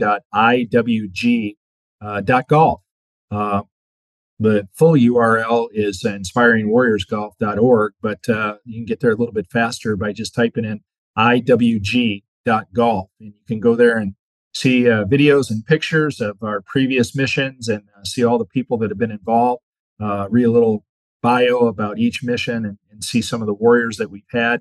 And you're going to see a lot of smiles. Um, you're going to see a lot of uh, really, really, really good stuff that uh, when, when you get them there, uh, you get them in our environment of golf. Uh, first day they get there, they're a little apprehensive. What's what's going on here? You know, who are these people? What are they trying to do? Uh, second day, uh, a few laughs. Uh, we're starting to see some some buddies forming, some friendships, some bonding. By the third day, it, it's it's just magical. In the last day, there's tears because we're ending, and and and that doesn't end on that day we have a chat room set up. Uh, we use WhatsApp. We got everybody on there. We got about 25 people, all the professionals, Dennis, Dan Beaver, great friend, uh, Gucci's in on this, uh, all our guys, and, and we stay in touch with them. Uh, and, and even even tonight, before I came on, I'm getting uh, texts from that chat room. So we've got their battle buddies; they're all in there, and, they still have that fond memory of inspiring warriors golf. But uh, go to iwg.golf. Please use the contact information there and reach out to me personally and I'll be more than happy to follow up and uh, let's see what we can do for for any veterans that are out there uh, listening or or or friends of someone that's listening. Russ, how can they check you guys out on social media as well? Yeah, we're still at uh, Caddy for a Cure. Uh, we're not going to get rid of our great history that we've had. We're going to continue to offer some caddy experiences uh, here and there along the way. But uh, you go to caddyforacure.com and we spell it with a Y, C A D D Y uh, F-O-R-A-C-U-R-E dot com. But all our all our uh, social media is all just at Caddy for a Cure. Uh, we try to post some pretty compelling uh, stuff about inspiring warriors golf and some of the caddy experiences we've had over the years. And it's it's a lot of fun. We, Chris, you know, we I don't know how many years it's been that we've been doing this, but uh, you know, 23 years ago, 24 years ago, we set out to start Caddy for a Cure I would have never in a million years ever dreamed that I'd be sitting here talking to Chris Mascaro uh, on, on, your great show about uh, the history that we've had. We just had a passion for helping, and uh, we knew we wanted to do something and try to make a difference. And in retrospect, looking back, we're, we're very humbled to be able to say that we, we believe we have had an impact on a lot of people, and, and it's been a good thing for, for many, many. Yes, it has. Russ, you're awesome, my friend. I can't thank you enough for taking time out of your night to come back and be a part of the show. I always love getting to spend time with you because A, you're just a wonderful human being, and B, you're doing so much good for so many people, particularly our wounded veterans, which is outstanding. Thank you for all you continue to do for our veterans. It's fantastic work. Thank you very much, Chris. That means the world to me. And uh, it's always an honor to be here with you, and I'll be on your show anytime you'll have me. And hopefully, it'll be. Uh, I look forward to the next time that is. Yeah, I'm already looking forward to next time. So hopefully, we can get together after some of the other experiences have happened this year. We can hear the stories about how wonderful those are, and obviously get an update on uh, on your kids and then the great things there. And again, congrats on uh, being a, a, new grandpa for the second time. It's all fantastic.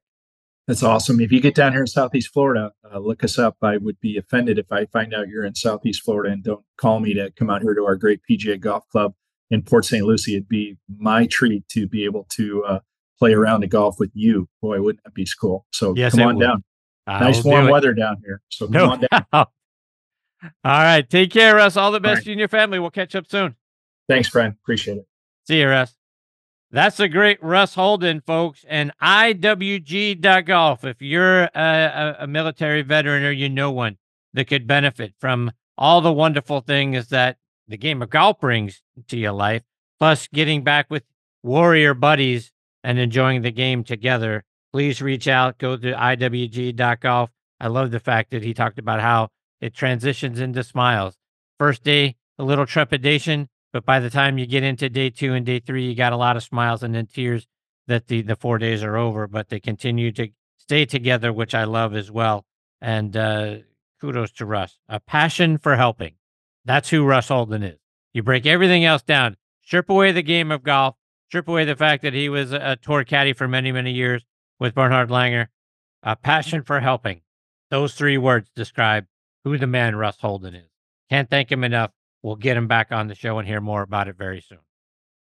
Coming up next is going to be one of the great ladies in our game, and that is Tami Mayfair. Tami and her husband Billy are two people that have become very near and dear to my heart. Had a wonderful time. One of the best hours of the year of 2023 was spent talking to the two of them here at the Mitsubishi Electric Classic. They are wonderful people. Before I get to Tami, let's talk about our friends over at Sqairz Golf. And folks, do you sway and you're off balance in your golf swing? You know what? It could be your shoes. A golf shoe needs structure to provide stability and reduce sway. How can you tell if your shoes lack structure and are hurting your game? If you can hold your shoes by the toe and heel and twist it, toss it. Sqairz was designed for the perfect balance of structure and comfort. Isn't it time you tried Sqairz? Try the new Speedbolt at sqairz.com. That's S Q A I R Z.com. Looking for the ultimate Myrtle Beach golf experience? Well, it's only a click away. Check out the two play special at two of America's most awarded public golf courses Caledonia Golf and Fish Club and True Blue Golf Club. They are low country masterpieces featuring two iconic Mike Strantz designs. Play these two incredible courses for one great price. Visit CaledoniaGolfAndFishClub.com to learn more about the two play special and book your tee time today. Again, that's CaledoniaGolfAndFishClub.com. All right, now making her next on the tee debut with me is Tami Mayfair, Billy's lovely wife. One of the best moments for me in 2023 was getting to spend about an hour on the practice range at the Mitsubishi Electric Classic here in Atlanta, just talking with Billy and Tami. They are two of the best people you'll meet anywhere. Tami has had a fantastic career of her own. She was a junior golf prodigy. Her father, Art, was the first golf professional at Kicking Bird Golf Club in Edmond, Oklahoma. By the time Tami reached high school age, she was a top junior player in the state of Oklahoma. As a freshman in high school, she finished fourth in the Mid State Conference tournament. As a sophomore, she was the runner up. And then in her junior year, she went out and won it. As a senior, she was never out of the top five in any of the tournaments around the state. In 1995, she was inducted into the Edmond Junior Golf Hall of Fame. She played her college golf at Arizona State from 1990 to 1993. She twice qualified to play in the U.S. Women's Amateur Championship. She finished runner up in the 1992 Oklahoma State Amateur Championship after defeating the eight time state champion in the quarterfinals. She's gone on to work for companies like the Karsten Manufacturing Corporation, CBS Sports, and for a time she was on Billy's bag as his caddy. And I couldn't be more excited. I get to spend some time with her this week here on Next on the Tee. Hey, Tami, how are you, my friend? Thank you, Chris. Um, that was a pretty impressive introduction. I've never heard my resume uh, spoken back to me before. well, it's a pretty impressive resume, by the way. well, thank you. I want to start at the beginning with you. Okay. I read you started playing golf at the age of five, more to hang out with your dad than for a love of the game at that age. And when you're five, how, how could you be in love with the game? But is right. that how it got started for you? That is exactly how it started. I think I pretty much was driving my mother nuts at home. and uh, she said, That's it. You're you're on dad patrol. And dad would set me out at the golf course while he was working all day. And I was not allowed to have the hot dog with chili and cheese until I chipped one in on the green. Is that right? Yeah, that's pretty much right. And so, one particular moment, I pretty much remember not eating anything all day. Oh. And finally, he came in and he didn't realize what he had done. And he said, All right, this is your last last chip. Let's go and I chipped it in on my last one. Oh, so, okay, now you. I can have the hot dog. Okay, there it is. there it is. And um, that's how my journey began. And my dad, being the um, you know only public golf course in town in Edmond, Oklahoma, and opening, and he was a very big advocate of golf, not only junior golf but golf for women. And he had the biggest women's program in the state for a long time. He was just big in promoting the game and how it could help everyone. And um, since I was the oldest of two girls, I'm sure I was the, the the token son and took up his game. And it was me and all the range rats playing golf. And um, that's how I came into the the world of the game. I read that you competed in your first tournament at the age of nine. Is that when it's the love started to come about for the game? No, the love started at the end of the tournament when I finished dead last, but I won the biggest trophy.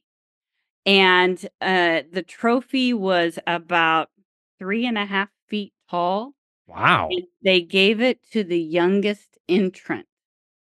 And I didn't have to do a thing but show up. And that trophy was cool. And at nine years old, when it's almost as tall as you are, I could have cared less, but I wanted more hardware. And so that's when it started. Not the actual playing in the tournament, but that trophy. And I had that trophy for, I don't know, I want to say four or five years in the running as being the youngest entrant. I took it up until about 13 or 14.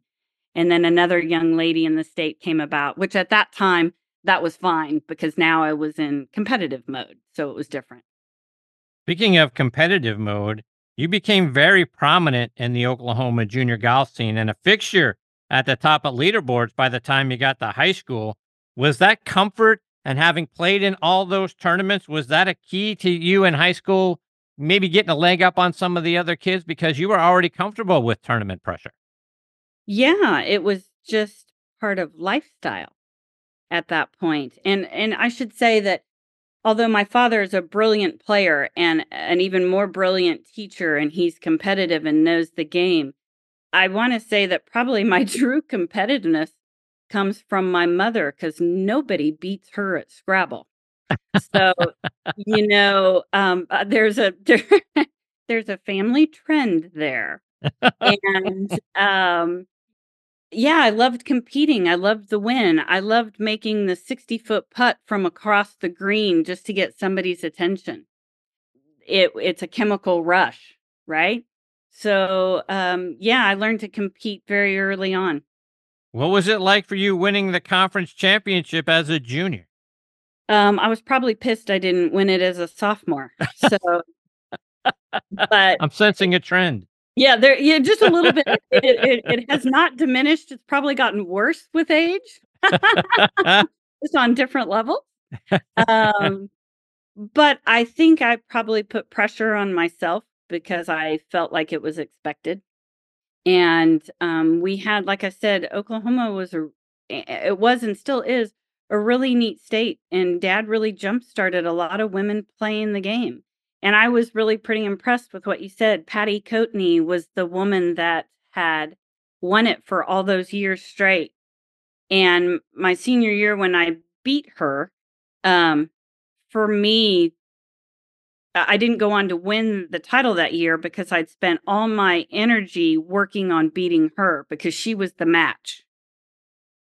And it was a good lesson learned because I I I took that on forward to college because he she was the one you had to beat and I never thought about going on any further. So my energy was tapped out and my energy was spent. And there but was still more golf to play? There was still more golf to play. And yeah. there always is, isn't there? Indeed.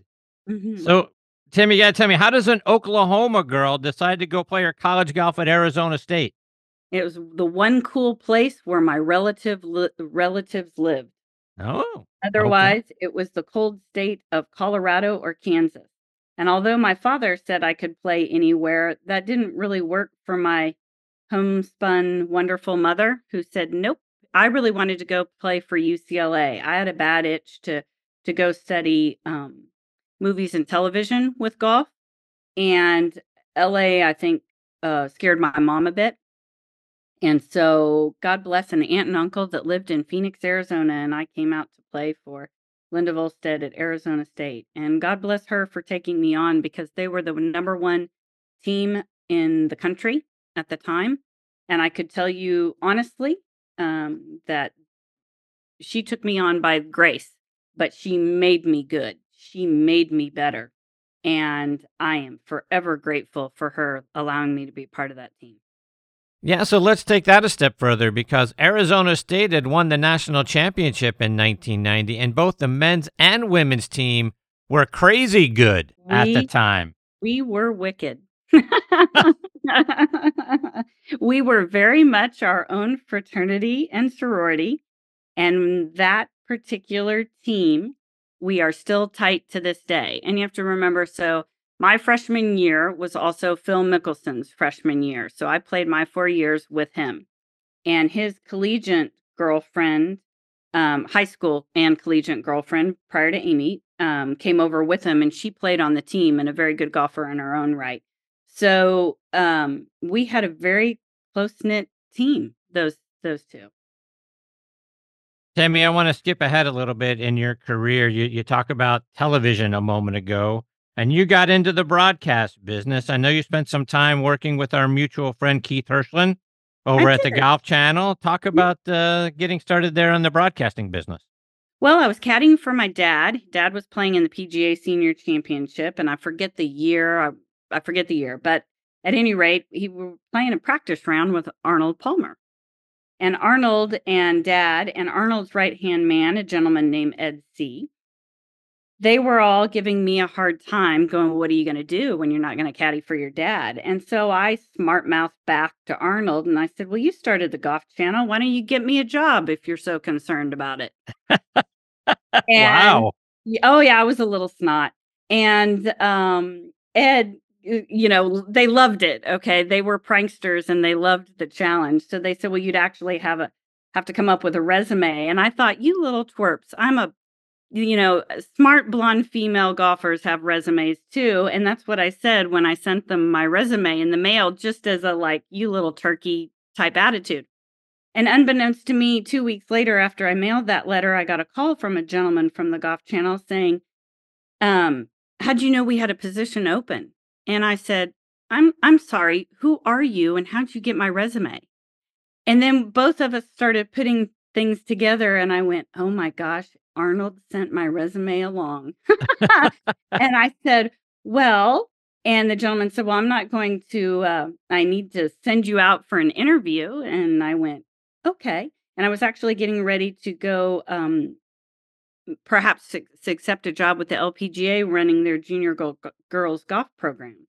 So I kind of put that on hold and went down and interviewed and started my career in television with the Golf Channel. And I started with Golf Central. And the gentleman, Jeff Himes, that hired me said, um, I need somebody who knows golf to come in here and learn writing. And I will teach you TV if you teach my staff golf. And I went, Well, you got a deal, but it's going to cost you. but that's how we started. And I started off with Golf Central learning teleprompting and writing stories and recording and and I loved every bit of it. And then finally I missed all of my people that I knew which were tournament players. So I went out to work for Keith out on the road crew and everybody that um and all the tournaments that they did and Keith was wonderful. But he told me he said, "Listen, you're going to have to toughen up." He said, "It's a predominantly all male crew and are you ready for that?" And of course I didn't know what he meant at the time, but I'm like, "Heck yeah, let's go." And he taught me live TV and I loved it. I loved working for him. Um, it was everything that I had been trained for. It's just I was on the other side of the TV camera. And So- live golf was fun. So let's talk about the the toughen up part because you broke through a lot of glass ceilings during your broadcast career and and getting guys to take direction from you. What was it like kind of breaking new ground and all of a sudden in a male dominated industry getting them to do what you told them to do? very difficult in the beginning and i had to learn you know half of me came from my mother that said you had to be a lady and the other half of me came from my dad which was you play golf at a very high level which i had no problem nor any intimidation whatsoever going and teeing it up from the male tees all the way back with men themselves and then beating some of them so the, I, I had an inner struggle but if I wanted to succeed and not get fired inside that TV truck, and it's me and six guys, I had to learn to drop an F bomb. And if I did run to any trouble, and there was a couple of times I did, I told the guys, let's go tee it up. And once I teed it up and once I beat them, their attitude was a bit different inside the truck. but I had a um um, I had a rule within my family and friends that when I got off the road, I had a 24 period, a 24 hour period where nobody was allowed to talk to me, so I could come off of that different person that I was on the road because my mother didn't like my foul mouth, and but that foul mouth got their attention because I think something I shared with you before. Uh, you know, guys, you'll say F you, they say F you back, and the situation is done and over. If you said that to a female, she's going to remind you of that every day of her life and probably come back from the grave still reminding you. Okay. Guys are just different. And I had to learn that. And my dad taught me that. He pulled me aside one time when I called him crying and he said, You've chosen an industry and a job that is male dominated. So you're going to have to kind of act and keep emotion at the door. He goes, guys don't like that emotional crap. And I had to learn that. And I did really quick. You got to work later on for CBS and you got to go down and and uh, be a part of the broadcast team at the Masters. What was it like being a part of that broadcast team at Augusta National, which wasn't always all that female friendly? Heaven just heaven from a golf standpoint. You know, that's the epitome of where you want to obtain. And I loved every bit of it. And was it male dominated? Yes. There were a few more females on the time in graphics um, there at Augusta the crew. But um, you know, I I enjoyed every experience I had. And I think I told you one, there were a couple of different, very specific Augusta stories. My first one, as CBS would tell me, when I got the job, I had a gentleman, I worked both NBC and CBS as an independent contractor, which meant I pretty much worked golf all year round. And by the time the West Coast swing ended with CBS, which ended, then you started back up with NBC and vice versa. And I got to Augusta and they don't mail your TV credentials in the mail because that's a very precious thing and they protect that. So you you pick up your credential on site and as it would have on my first Augusta, my airplane was early and unheard of, but by gosh, it was still sunlight and I bolted over to get that credential to maybe hopefully go peek around. But as it happened, the production manager had already already left for the day.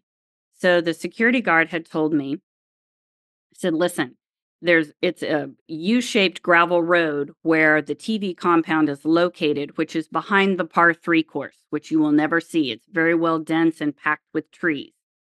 He said, so the one way that you came in, you need to do in a direct U-turn and go straight out. If you get caught on Augusta National property without your credential, CBS, um, you probably never work for us again. I go, listen, I'm golf savvy. I get it. Don't worry, I'm out of here. I'll see you tomorrow morning. So I get on the gravel path and I go to leave, and the gravel keeps going and going. And all of a sudden it hits pavement. And I said to myself, okay, something's wrong. But now there's a car behind me. So I pick, kept going on this pavement. And all of a sudden I am in the middle of the par three course. And I go, all I remember thinking is, I'm so fired. I am so tired. I haven't even put one drop on television and I'm done. But I can't go anywhere because this car's behind me and there's water because it's the par three course. So I go up and I crescendo, and now I'm actually on a cart path in the middle of Augusta National Golf Course. And I just remember thinking, I'm dead. I'm dead. I might as well just get on the plane. So this car passes me and I said, Tami, get a grip. You're a golfer. You can find your way. And I was going to do a U turn and go back. But now here comes another car and another cart. Now, this is Monday evening of the tournament. Okay. So everybody is off property because the public leaves and there's nobody there. And I went, All right, you're just going to have to find your way out. You know how to find a driving range. Head toward that. And I'm heading down this road and I make a left where I see a possible real road to get out. And sure enough, and I find myself driving right past Butler Cabin, right to the front of Augusta National, where those beautiful flowers are and the flag stick right in front of the clubhouse. And here comes the security guard, and I'm dead in the water. I'm dead. so I said, Well, I had my camera in the front seat because I was excited to take pictures. And I rolled down the window and I had about a thousand excuses going through my head. And he goes, "Hi, how you doing?" And I said, "Oh, I'm lost. I'm just trying to find my way out." And he said, "Oh, honey, it's right down there." As he points straight down Magnolia Lane. and I went, "Oh, wow." um, I said, "Okay." And he goes, "Well, I see your camera. Do you want me to take a picture of you?" He said, "Get out, Wow. get out of the car here. I'll take your picture." And I guess he just assumed since I'm on the property with a car that I have a credential and I'm going in, it's little in my head. Do I get out? Do I stay in? Do I get out? Do I stay in? I go, well, if you're fired, let's get a picture. okay. So he took a picture. I stood there. I held the flag. It's one of my favorite pictures. And I go to get back in the car and I said, Really? You want me to go right down Magnolia Lane? And he said, Yeah. And good luck to your husband. Now, let me say that this was foreshadowing because I'm not married at this time. Billy's not even close to on my radar, nor did I think I had a very specific vow never to marry a PGA Tour player. So, okay, you should never say never. But I got back in the car and I'm driving down Magnolia Lane at my first Augusta, and I had the windows down. And part of me wants to drive slow to enjoy Yes. the moment. And the other part of me goes, get the hell out of here before you're fired. And they find out what happened. So it's kind of like a, a go fast and slow and a go fast and slow. But I treasured my moment. I got to drive the car down Magnolia Lane. And I never told anybody at CBS. So if you're listening, CBS crew, it's okay. I'm not working for you now. So it's good. good. We're good. We're good. But I enjoyed my my had an experience. uh, My particular job was set up in Butler Cabin at that time, and I worked graphics. I worked uh, with people out on the golf course to verify scores on the hole before you, the public, gets to see them on TV. And it was a pretty special office to be in Butler Cabin. So I No doubt. I was the person you had to come across before you were allowed in Butler Cabin. And my first person that came, and I was made very, I had very strict rules. So my first person that came in the door one day and he tries to bolt right in and bolt right past me. And I went, sorry, you can't do it. And he was kind of bullying me a little, which I found out later was on purpose. And finally, I just put my foot down and I said, Sir, I love my job. I love working for CBS, and you're not getting through here until you give me some information, and I will deck you if I have to. and he started laughing. And he goes, Okay, I guess you pass. And I said, Well, what do you mean you pass? I pass. And he said, I'm head of security here at Augusta National, and this was a bit of a test. And I went, Really? I go, Well, now you're going to have to sit down because I have a whole lot of conversations. I said, How the heck did you get to be head of security? And he said, Oh, I turned down um, running Homeland Security. And I said, I said, "What do you mean? What, what what Homeland Security?" And he goes, "The only Homeland Security for the United States of America." And I said, "You're here?" And he goes, "Do you need to ask anything else?" And I went, "Nope, Nope. not. We're good. We're good." But that was my introduction to Augusta. so all of that on some level sounds kind of stressful. Um, but talk to me about some of the stressful situations that you ran into, whether it was at Augusta National during the Masters or otherwise doing a sure. golf tournament, where you had to sort of make things up on the fly. on the fly. Well, from done. a female, from a female point of view, um, very few people realize when you're sitting at home uh, watching on television uh, what we're doing in the TV truck. And being one of the few females, when it came to um, putting on majors, we're on air for six hours a day. So while you're enjoying commercials, I'm running to the porta potty. So I always had a tendency to dress up for majors. I mean, that was kind of my, you know, the neat experience, work experience. Those were our major deals too. So everybody kind of thought I dressed up because it was a major, but in in fact, so and by dress I'm I would wear a golf skirt or a skirt and a golf shirt, but that was more more for functionality because people didn't realize that 30 second commercial is all I had to go to the run out of the truck, down the stairs, over to the porta potty. And women Well, we we sit, we don't stand, and it's a whole different different zipper issue. So if I wear a skirt, I can get in and out of the porta potty a whole lot quicker than pants and zippers and tucking and issues. So everybody used to give me a hard time about dressing up. And I look back and it was all men that gave me a difficult time, probably because they didn't understand. It was really just a point of functionality. That's awesome. yeah. Do you miss it? Do you miss being in television production? I miss the live rush. Yes, I do. I loved putting people on air and I loved telling stories. And I worked for two or three actually with Keith at the Golf Channel, three very great and very different uh, producers. And what most people don't realize when you produce live TV and specifically live sports, golf is a completely different element because if you think about it, we are producer driven versus director driven. And what does that mean? The director decides which camera and camera angle to show. And the producer in golf is the one that usually tells the story. But with every other sport, there is only one ball to show. In tennis, it goes back and forth. In football, we go down the yardage line. In basketball, we go hoop to hoop. In baseball, we're around the thing. So it's just a matter of which camera angle you show in order to tell the story. In golf, there are 144 golf balls going on in the air at once. So now it's a matter of the producer telling the story.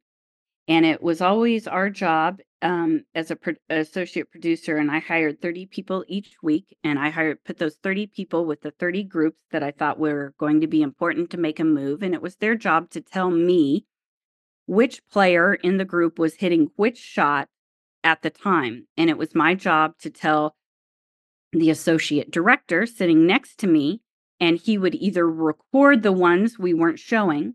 So, whenever you, as a viewer, are at home and you hear an announcer say a moment ago, well, then you know it was a recorded shot because we can't show 144 balls at once.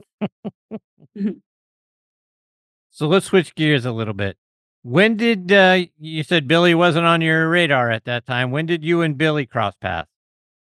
Well, we knew each we knew of each other in college because you couldn't go to Arizona State University and not know Billy Mayfair at that time. He was the number one prodigy, number one recruit. He was, um, although there were some brilliant, brilliant golfers that came before him. He Billy was the first one to win the Haskins Award and the Pac um, uh, Pacific Coast Am, and then he won um, the amateur and the pub links in the same years. So he was kind of the bomb. So we knew of him. And in fact, working in television, I went back to his Hall of Fame induction, Arizona State University induction. And we, you know, like I said, we were very tight knit sorority and fraternity. So I knew of him enough to say hi. We were Sun Devils. And Sun Devils, we always had a motto we took care of each other. Okay. Until this other guy named Phil Mickelson came along, and, and he's the bomb. And so we all knew each other out. He came back on my radar when I was working for NBC Sports in 2006. He had been previously married to a lady named Tammy, also. And when that divorce was done, he asked me out, and I said no.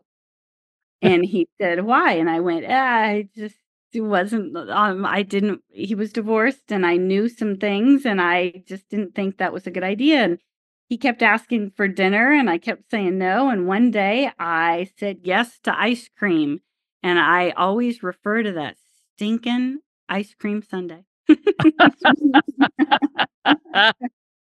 I lost. An ice cream Sunday. He bought me an ice cream sundae. There it is. and we began dating and we dated for a year. And then he proposed, and here we are. Wow. hmm So at some point in your relationship, you discovered that Billy was on the autism spectrum. How long after you guys got together did you start to see some signs that made you think maybe Billy needs to get tested here? You know, um, I will share with you a little bit if you don't mind, but I am in the process of writing a book about it.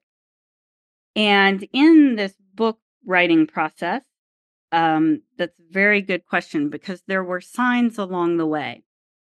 And when you first run across these weird little stories or weird little incidents or quirky little comments. The challenge for me was there was some backstory. There was some backstory from Billy's prior marriage that clouded autism for me. So, in the beginning, when we had what I now label as autistic meltdowns, which means his brain is spinning and he cannot come up with an answer to your question. So it comes across to you and me as anger, when actually he's not experiencing anger of emotion toward you or me. He's experiencing rage because his brain cannot answer your question in the time that you want it. Now, that's what I know now. I did not know that then. So it comes across as anger. And I just thought, well, he's angry with his ex-wife. He's anger. Uh, we had to file for full custody of uh, our son now, Max, and we had to, you know, we had ex-manager issues. There were all these different things from his past that clouded me realizing.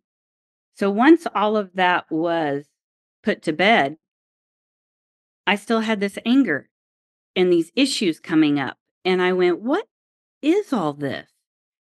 And as it happened, going through the beginning part, I had somebody on the golf course, because where else would it for, be for me, say, I think little Max was shell shocked or could have what's called Asperger's.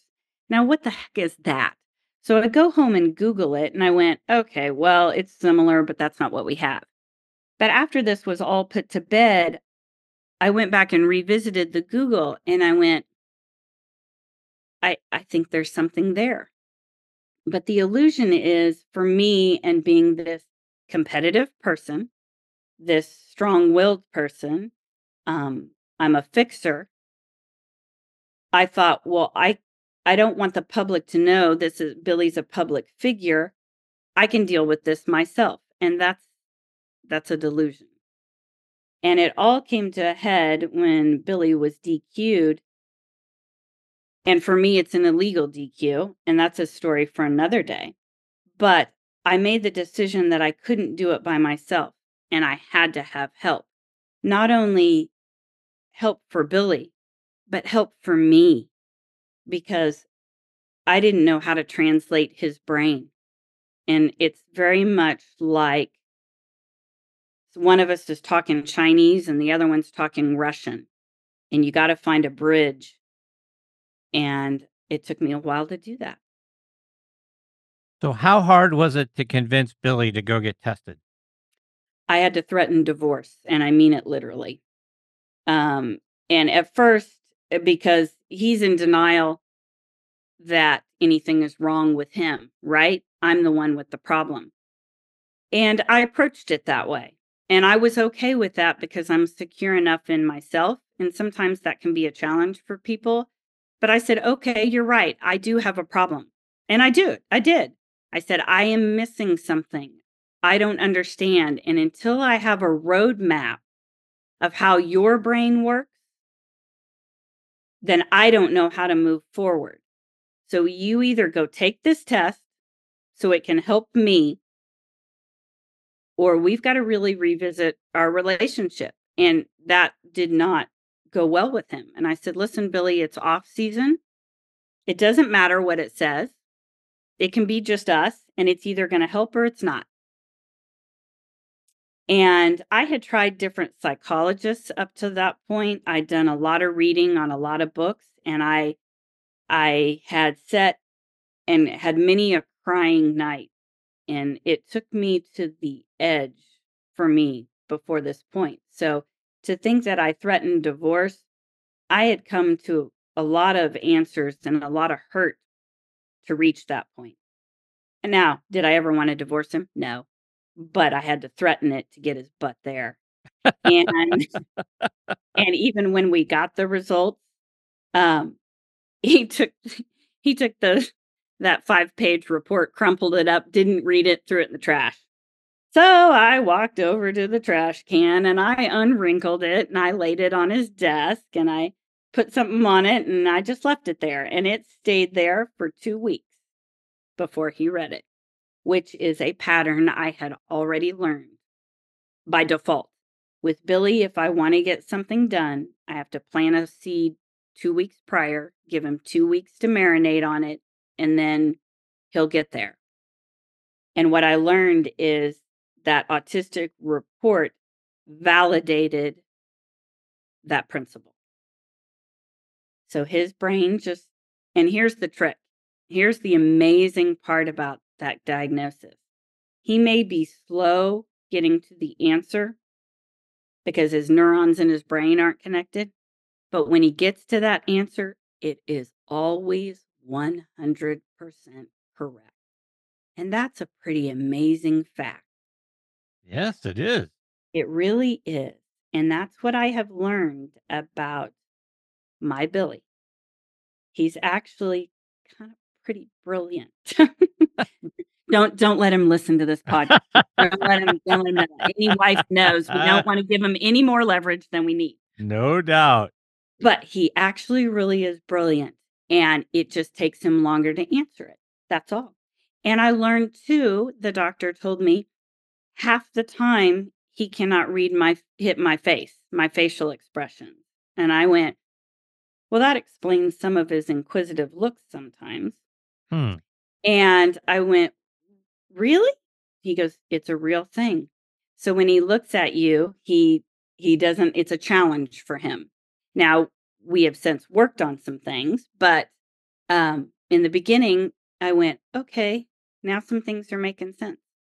He has to know he, now since this diagnosis just when you get a diagnosis doesn't mean it's an end all and you have all your answers.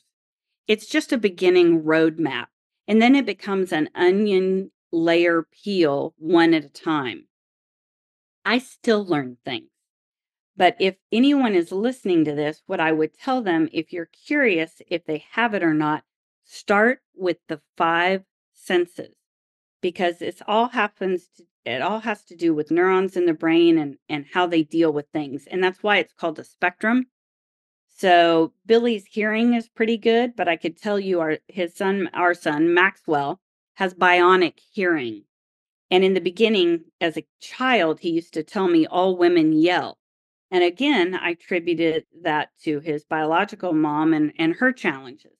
But what i found out later is at Christmas time, I wanted to get him a video game and I told Billy, I'm not sure if it he told me it was Xbox or like the Wii or what I was supposed to get. And I'm not kidding you, Chris. The kid ran from across the other end of the room. There was no way. And he goes, Mom, it's Xbox.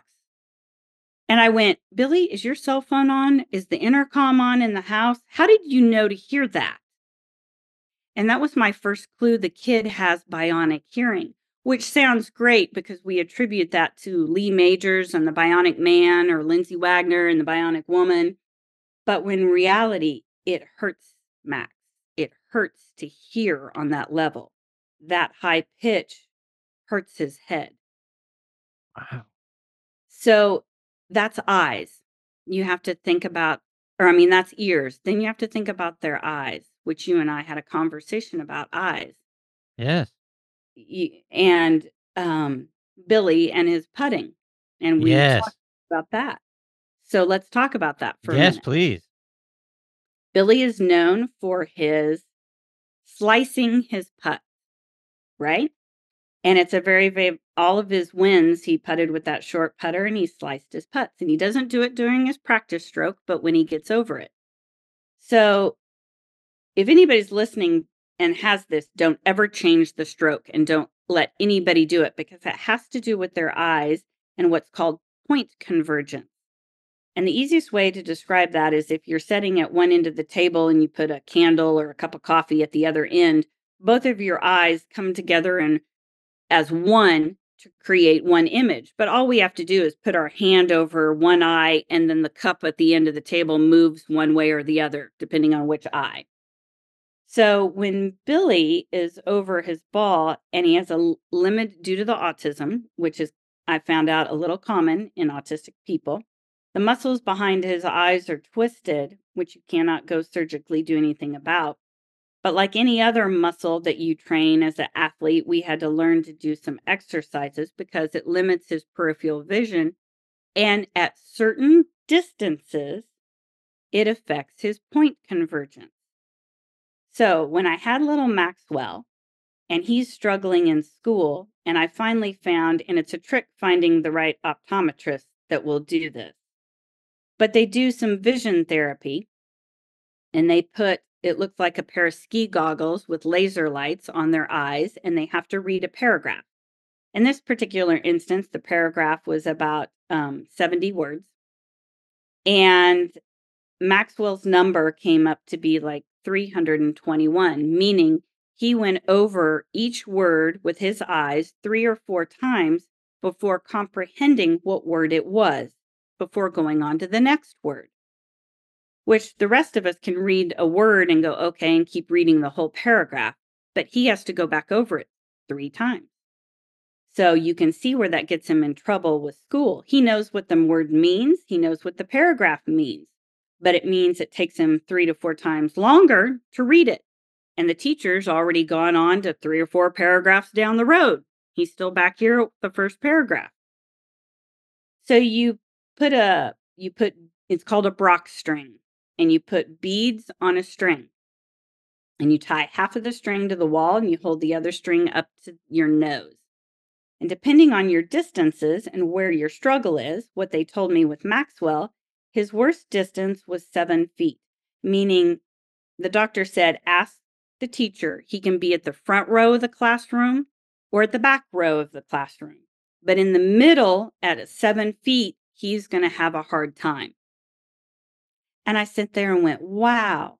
And then it hit me like a brick. What is Billy's worst putting stat? And because I work TV and because I've learned how to do stats, I knew Billy's worst stat was seven feet. He can hit, he can, he can make a hole in one easier. And he's like third on tour with hole in ones he is better at a distance from 180 yards or 200 yards than he is from 100 yards because of his eyes. So here I am at seven feet, meaning at eight feet, he'll make the putt. At six feet, he'll meet the putt, make the putt. But at seven feet, he has to stare at that hole a little longer so his eyes can come together as one and see where the hole actually is. Can you see where this might be a problem hiring Yeah. caddy? Right.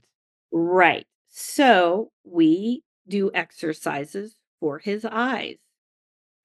Now, where that comes into play as a caddy, it's very difficult for me, number one, as a female, number two, as a wife, explaining to somebody that we may hire listen, if you come into a par five, I'd rather have Billy go for it at 200 yards than to have the 50 or 100 yard chip.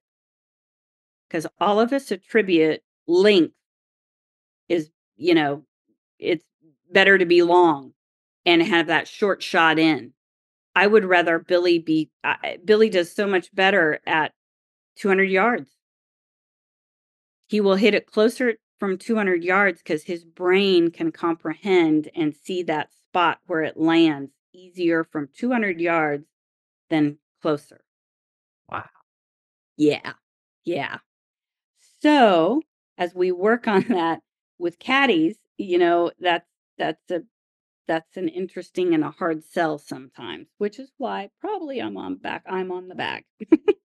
and listen, Chris, which, dude, I'm I'm trying to get fired. If you know me, I'm trying. I'm, I'm pulling all the wife crap I can, Chris. I know, I know you've been out there caddying for Billy, and but that's got to be incredibly difficult because you can't just hand that off to just anybody, and to No. really understand the intricacies of not only playing the game of golf but also how Billy sees the game of golf has got to be really hard.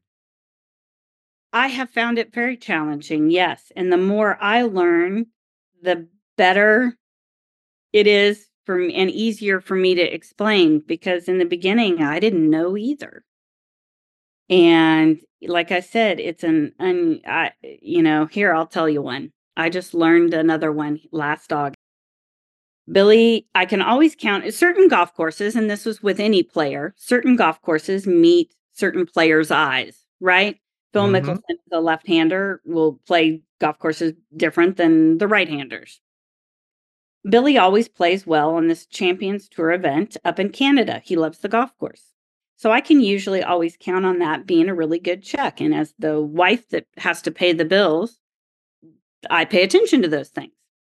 So I was on the bag this last August and sure shooting, he played very well the first day. And I, I can't remember, we were third or fifth going into Saturday and sitting fifth or so after Saturday's round, the second round. And I am pretty pumped because we're going to have at worst a, a top 10 or even a top five. Maybe we play really great and we win the thing. So I am fired up going into Sunday. And he goes out and shoots 77 and I'm I'm beside myself. I'm on the bag. I'm trying every trick I can. I don't know what's going through his mind. I'm going through my all my autistic things I've learned and I, I don't know what happened. And as it happens, Billy autistically does not like flying after a round of golf to fly home. But um, I pulled a wife move and we flew home Sunday night from Calgary back to Phoenix. And I call what I now have as an autistic psychologist, and I call her and I go, listen, I don't know what happened. You got to get in his brain. I'm beside myself. And she said, let me slow you down. Have you gone through the basic things first? And I said, well, what the heck is that? She goes, let's go through the senses. Did he eat the same food? Yes. Autistic people are textile with touch. Did he wear the same golf clothes? Yes. All the tags are cut out of all of Billy's things whether it's pants, socks, underwear, shirts, all tags are removed. Okay, so it's not touch. Did he sleep well? Yes, he did. He wears a CPAP machine for oxygen. Yes, all of this was good. She goes, Okay, I want you to think about the simple things first. Call me back in 30 minutes. And I went, I, uh, okay, fine. So I hung up. Just exa- what the heck are simple things? I don't, I'm beside myself. So I share it with Billy, the simple things. And I'm supposed to tell you we go through the senses eyes, ears, nose, touch, mouth, t- you know, blah, blah, blah. And he looks at me and goes, Hold on. And he runs in the other room. And I'm like, What the heck? I figured it out. He yells from the bathroom. And I said, What'd you figure out? I had two contacts in my eyes. And I said, I beg your pardon? He said, That's why everything was blurry. I had two sets of contacts in. And I go, Wait a minute, wait a minute. That means you didn't take them out Saturday night. We played golf. We got up in the morning. We played golf all day Sunday. We flew home. You slept Sunday night. We woke up all day on, on Monday because I didn't talk to her until the afternoon. And if I wouldn't have talked to her and wouldn't have asked you this, you still wouldn't have realized you had two contacts in your eyes? He goes, Yeah. And I go, Well, why d- didn't you think to question why it was blurry? He goes, I just thought everybody saw it that way. Wow. And I called her back and she goes, Okay, what was it? And I told her. And she goes, What'd you learn from this?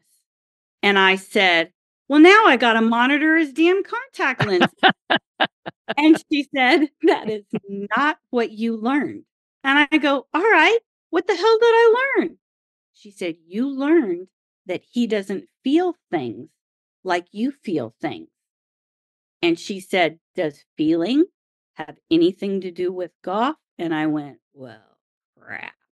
Yes.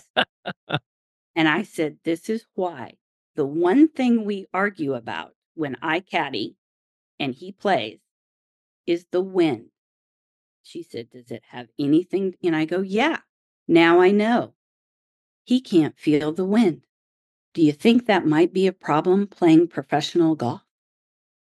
He can't feel the wind. Not like I do, probably not like you do.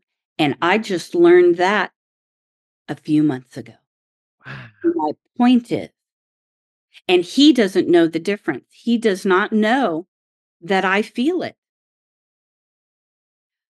And that's the trick because they assume like like you and I would. We all assume that when we look at the color red that we all see the same color red. But Jack Nicklaus is colorblind. Did So you know? Right there you go. So we're going to look at things differently, aren't we? But we Yes. didn't know that. I just assume that you and I see the same things. And so why wouldn't Billy think that? Yet he doesn't No kidding. until you open up a conversation.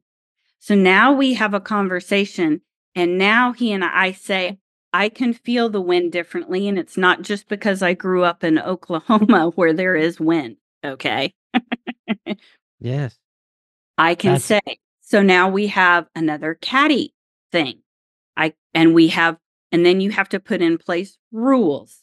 So my rule is we always look at the weather app on our phone before we play golf and I can say, "Hey, it's going to start from a direction from the south and go southeast, but somewhere 2 hours into it. So roughly when we make the turn, it's going to change and blow directly to the south and go uh, the other direction.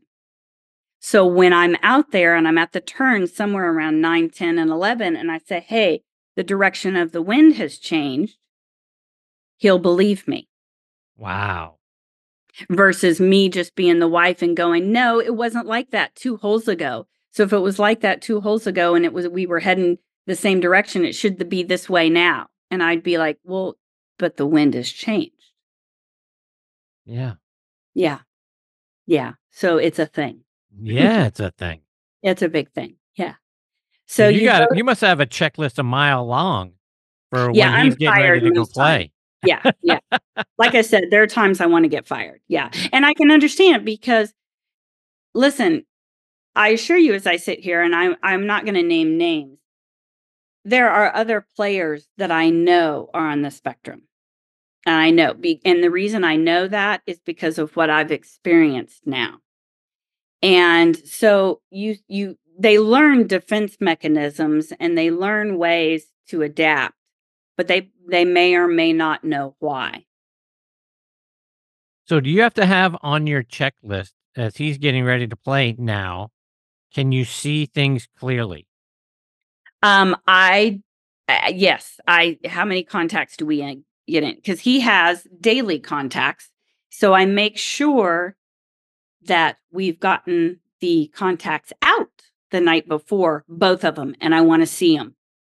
You can't just tell me they're in the trash. You can't tell me they're in the sink. Yeah. I I want to know. Yeah. Yeah. What an amazingly complicated world.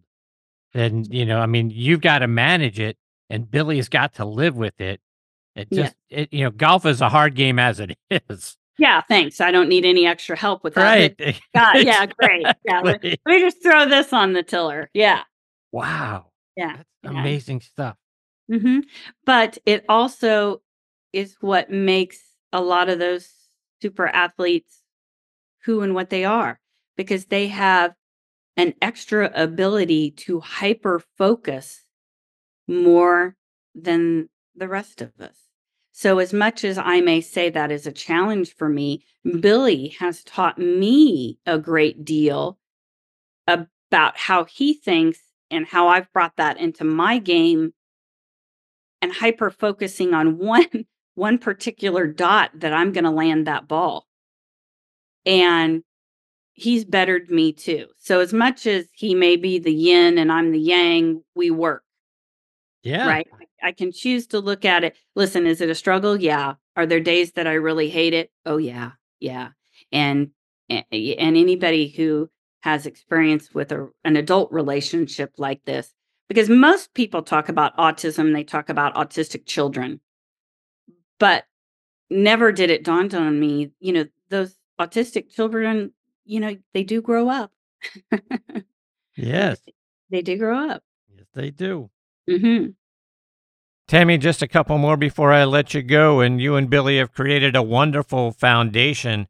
Talk about the things you're doing through that foundation to help people understand and get the resources that they need for those that are going through the same things that you guys are. Absolutely. Well, we started this foundation because of what it started with me and what I was experiencing, and for what I am known as the neurotypical in this neurodivergent relationship. That's what it's called, where one person is on the spectrum and the other person is neurotypical. And because what I found out when I went through this whole process is there is no help for me. There's no help for the other siblings that are not on the spectrum. There's no help for grandparents of a different generation that say, hey, just spank the kid and put him in timeout. And that doesn't work with autism. And so there's no help educating the neurotypical person on how to deal with an adult on the spectrum. So that is our purpose of the foundation is to give help to all the others in the relationship. And don't get me wrong, we want to do some things and and translate back the autism to the neurotypical, but we want to predominantly be be there for all the others. And what I when we started this um, and that's the challenge with autism because as I just shared in that story, I'm still learning it. So the foundation is not up and completely running like where I want it to be yet. So once we get our story of autism and my book completed, that will um, translate and facilitate the foundation. And I want to make sure now that when I move forward and say that foundation is a go, we're ready for everybody. Because what I've learned is not only am I not alone, it's really an epidemic. I've had so many people come and tell me, my husband, my son, we were in Palm Springs last year at the initial Champions Tour event at Mission Hills, and I had a 76 year old woman come up to me and say, Everything I've read about your husband is what I had, and I, I had no help because of my generation. I'm 76 years old. Who do I call? So I sat down with her and had a conversation and helped her find what's called a neuropsychologist because you have to get a specific one to get tested, not just a plain counselor, not a plain psychologist, a neuropsychologist or neuropsychiatrist, either way. And so I had to be, I learned a hard lesson very quick. I have to be prepared and I want to put together a whole um, reference source for people, no matter where they are across the country or world, that they can call. And I'm not there yet, but I will be because that is our goal. We figured in order to find our lemonade out of this lemon that we've been given is to help others make it sweet. That's so we fantastic. will we will get there. So one more before I let you go, and I want to come back, sort of full circle back to you. Okay. Because you got inducted into your hometown Junior Golf Hall of Fame. what was that like for you? Well, it was pretty special considering that my father was the golf talk of the town and there were other PGA Tour professionals. Um, you know, Doug Tewell, Gil Morgan. Um, there was a, uh, Scott Verplank lived in, and, you know, so you've got a Ryder Cuppers and and Gil Morgan who just you know slayed the Champions I mean, and and to be in that category, I was kind of overwhelmed, and I don't know, I'm in a Hall of Fame. That's kind of cool. Yeah, it is. and I never, I don't know, I don't really look about myself that way because I went on to college to play with all of these wonderful individuals who continue on with the game. And I was just one of many at that point. And I consider all my teammates Hall of Famers themselves, whether they are or not, because they they advance you to the next level. And I want to keep growing. Tami, you and Billy are absolutely two of my favorite people on this planet. I cherish the friendship I've been able to forge with both of you. I look forward to seeing you guys, hopefully, when you come back to the tournament this year. We are looking forward to another driving range chat. Indeed, so am I.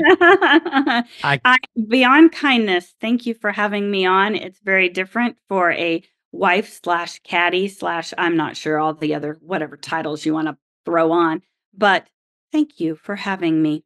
No, thank you for taking time and being generous with your time for all the things you shared. I hope we get this privilege with you again soon because I know there's more stories out there to uh, to hear and more great things that you guys are going to do, and then obviously the the great things you're doing along with Billy for I guess making you be on the bag for as long as you've been on the bag.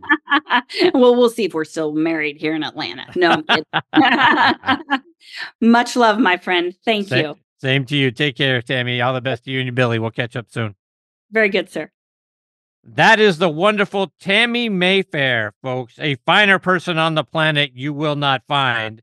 She was a fantastic player in her own right, a tremendous junior and college player. Like I say, inducted into her hometown Junior Golf Hall of Fame, then went on to do great things in the television industry. She is one of the great ladies that broke those glass ceilings, that came into a male dominated world and took charge. And like I'm sure she would tell you if if we weren't on the air, she kicked ass and take and took names and did a great job while she was doing that. I think she would be great back together with with whether it's Keith Hirshland or wh- whatever uh, production company she would be with and make the broadcast infinitely better if she was a part of it. And like I say, I, I meant what I said in her intro, and I meant what I said right there at the end. The hour that I got to spend with she and Billy last year was one of my favorite hours, not just of 2023, period. I just being able to talk to them and hear their stories and the things that they've gone through, many that she shared with us tonight, but other things as well that uh, I got to learn about um, just was fantastic. It was a great hour spent, and and I was a little sad when it was over, but I'm looking forward to doing it again this year. And like like I say, you know, Billy's been on the show a few times. This is obviously the first time I've gotten to spend this time with Tami uh, as part of the show. I hope I get the privilege of not only spending another hour with them on the practice range, but getting them both back on the show again very soon. Like I say, two more wonderful people you will not find anywhere on the planet. All right, my friends, it is time for me to put a bow on this edition of Next on the Tee. I want to send out my sincere thanks again to Jim Everett, Kevin Roman, Russ Holden, and Tami Mayfair for joining me this week.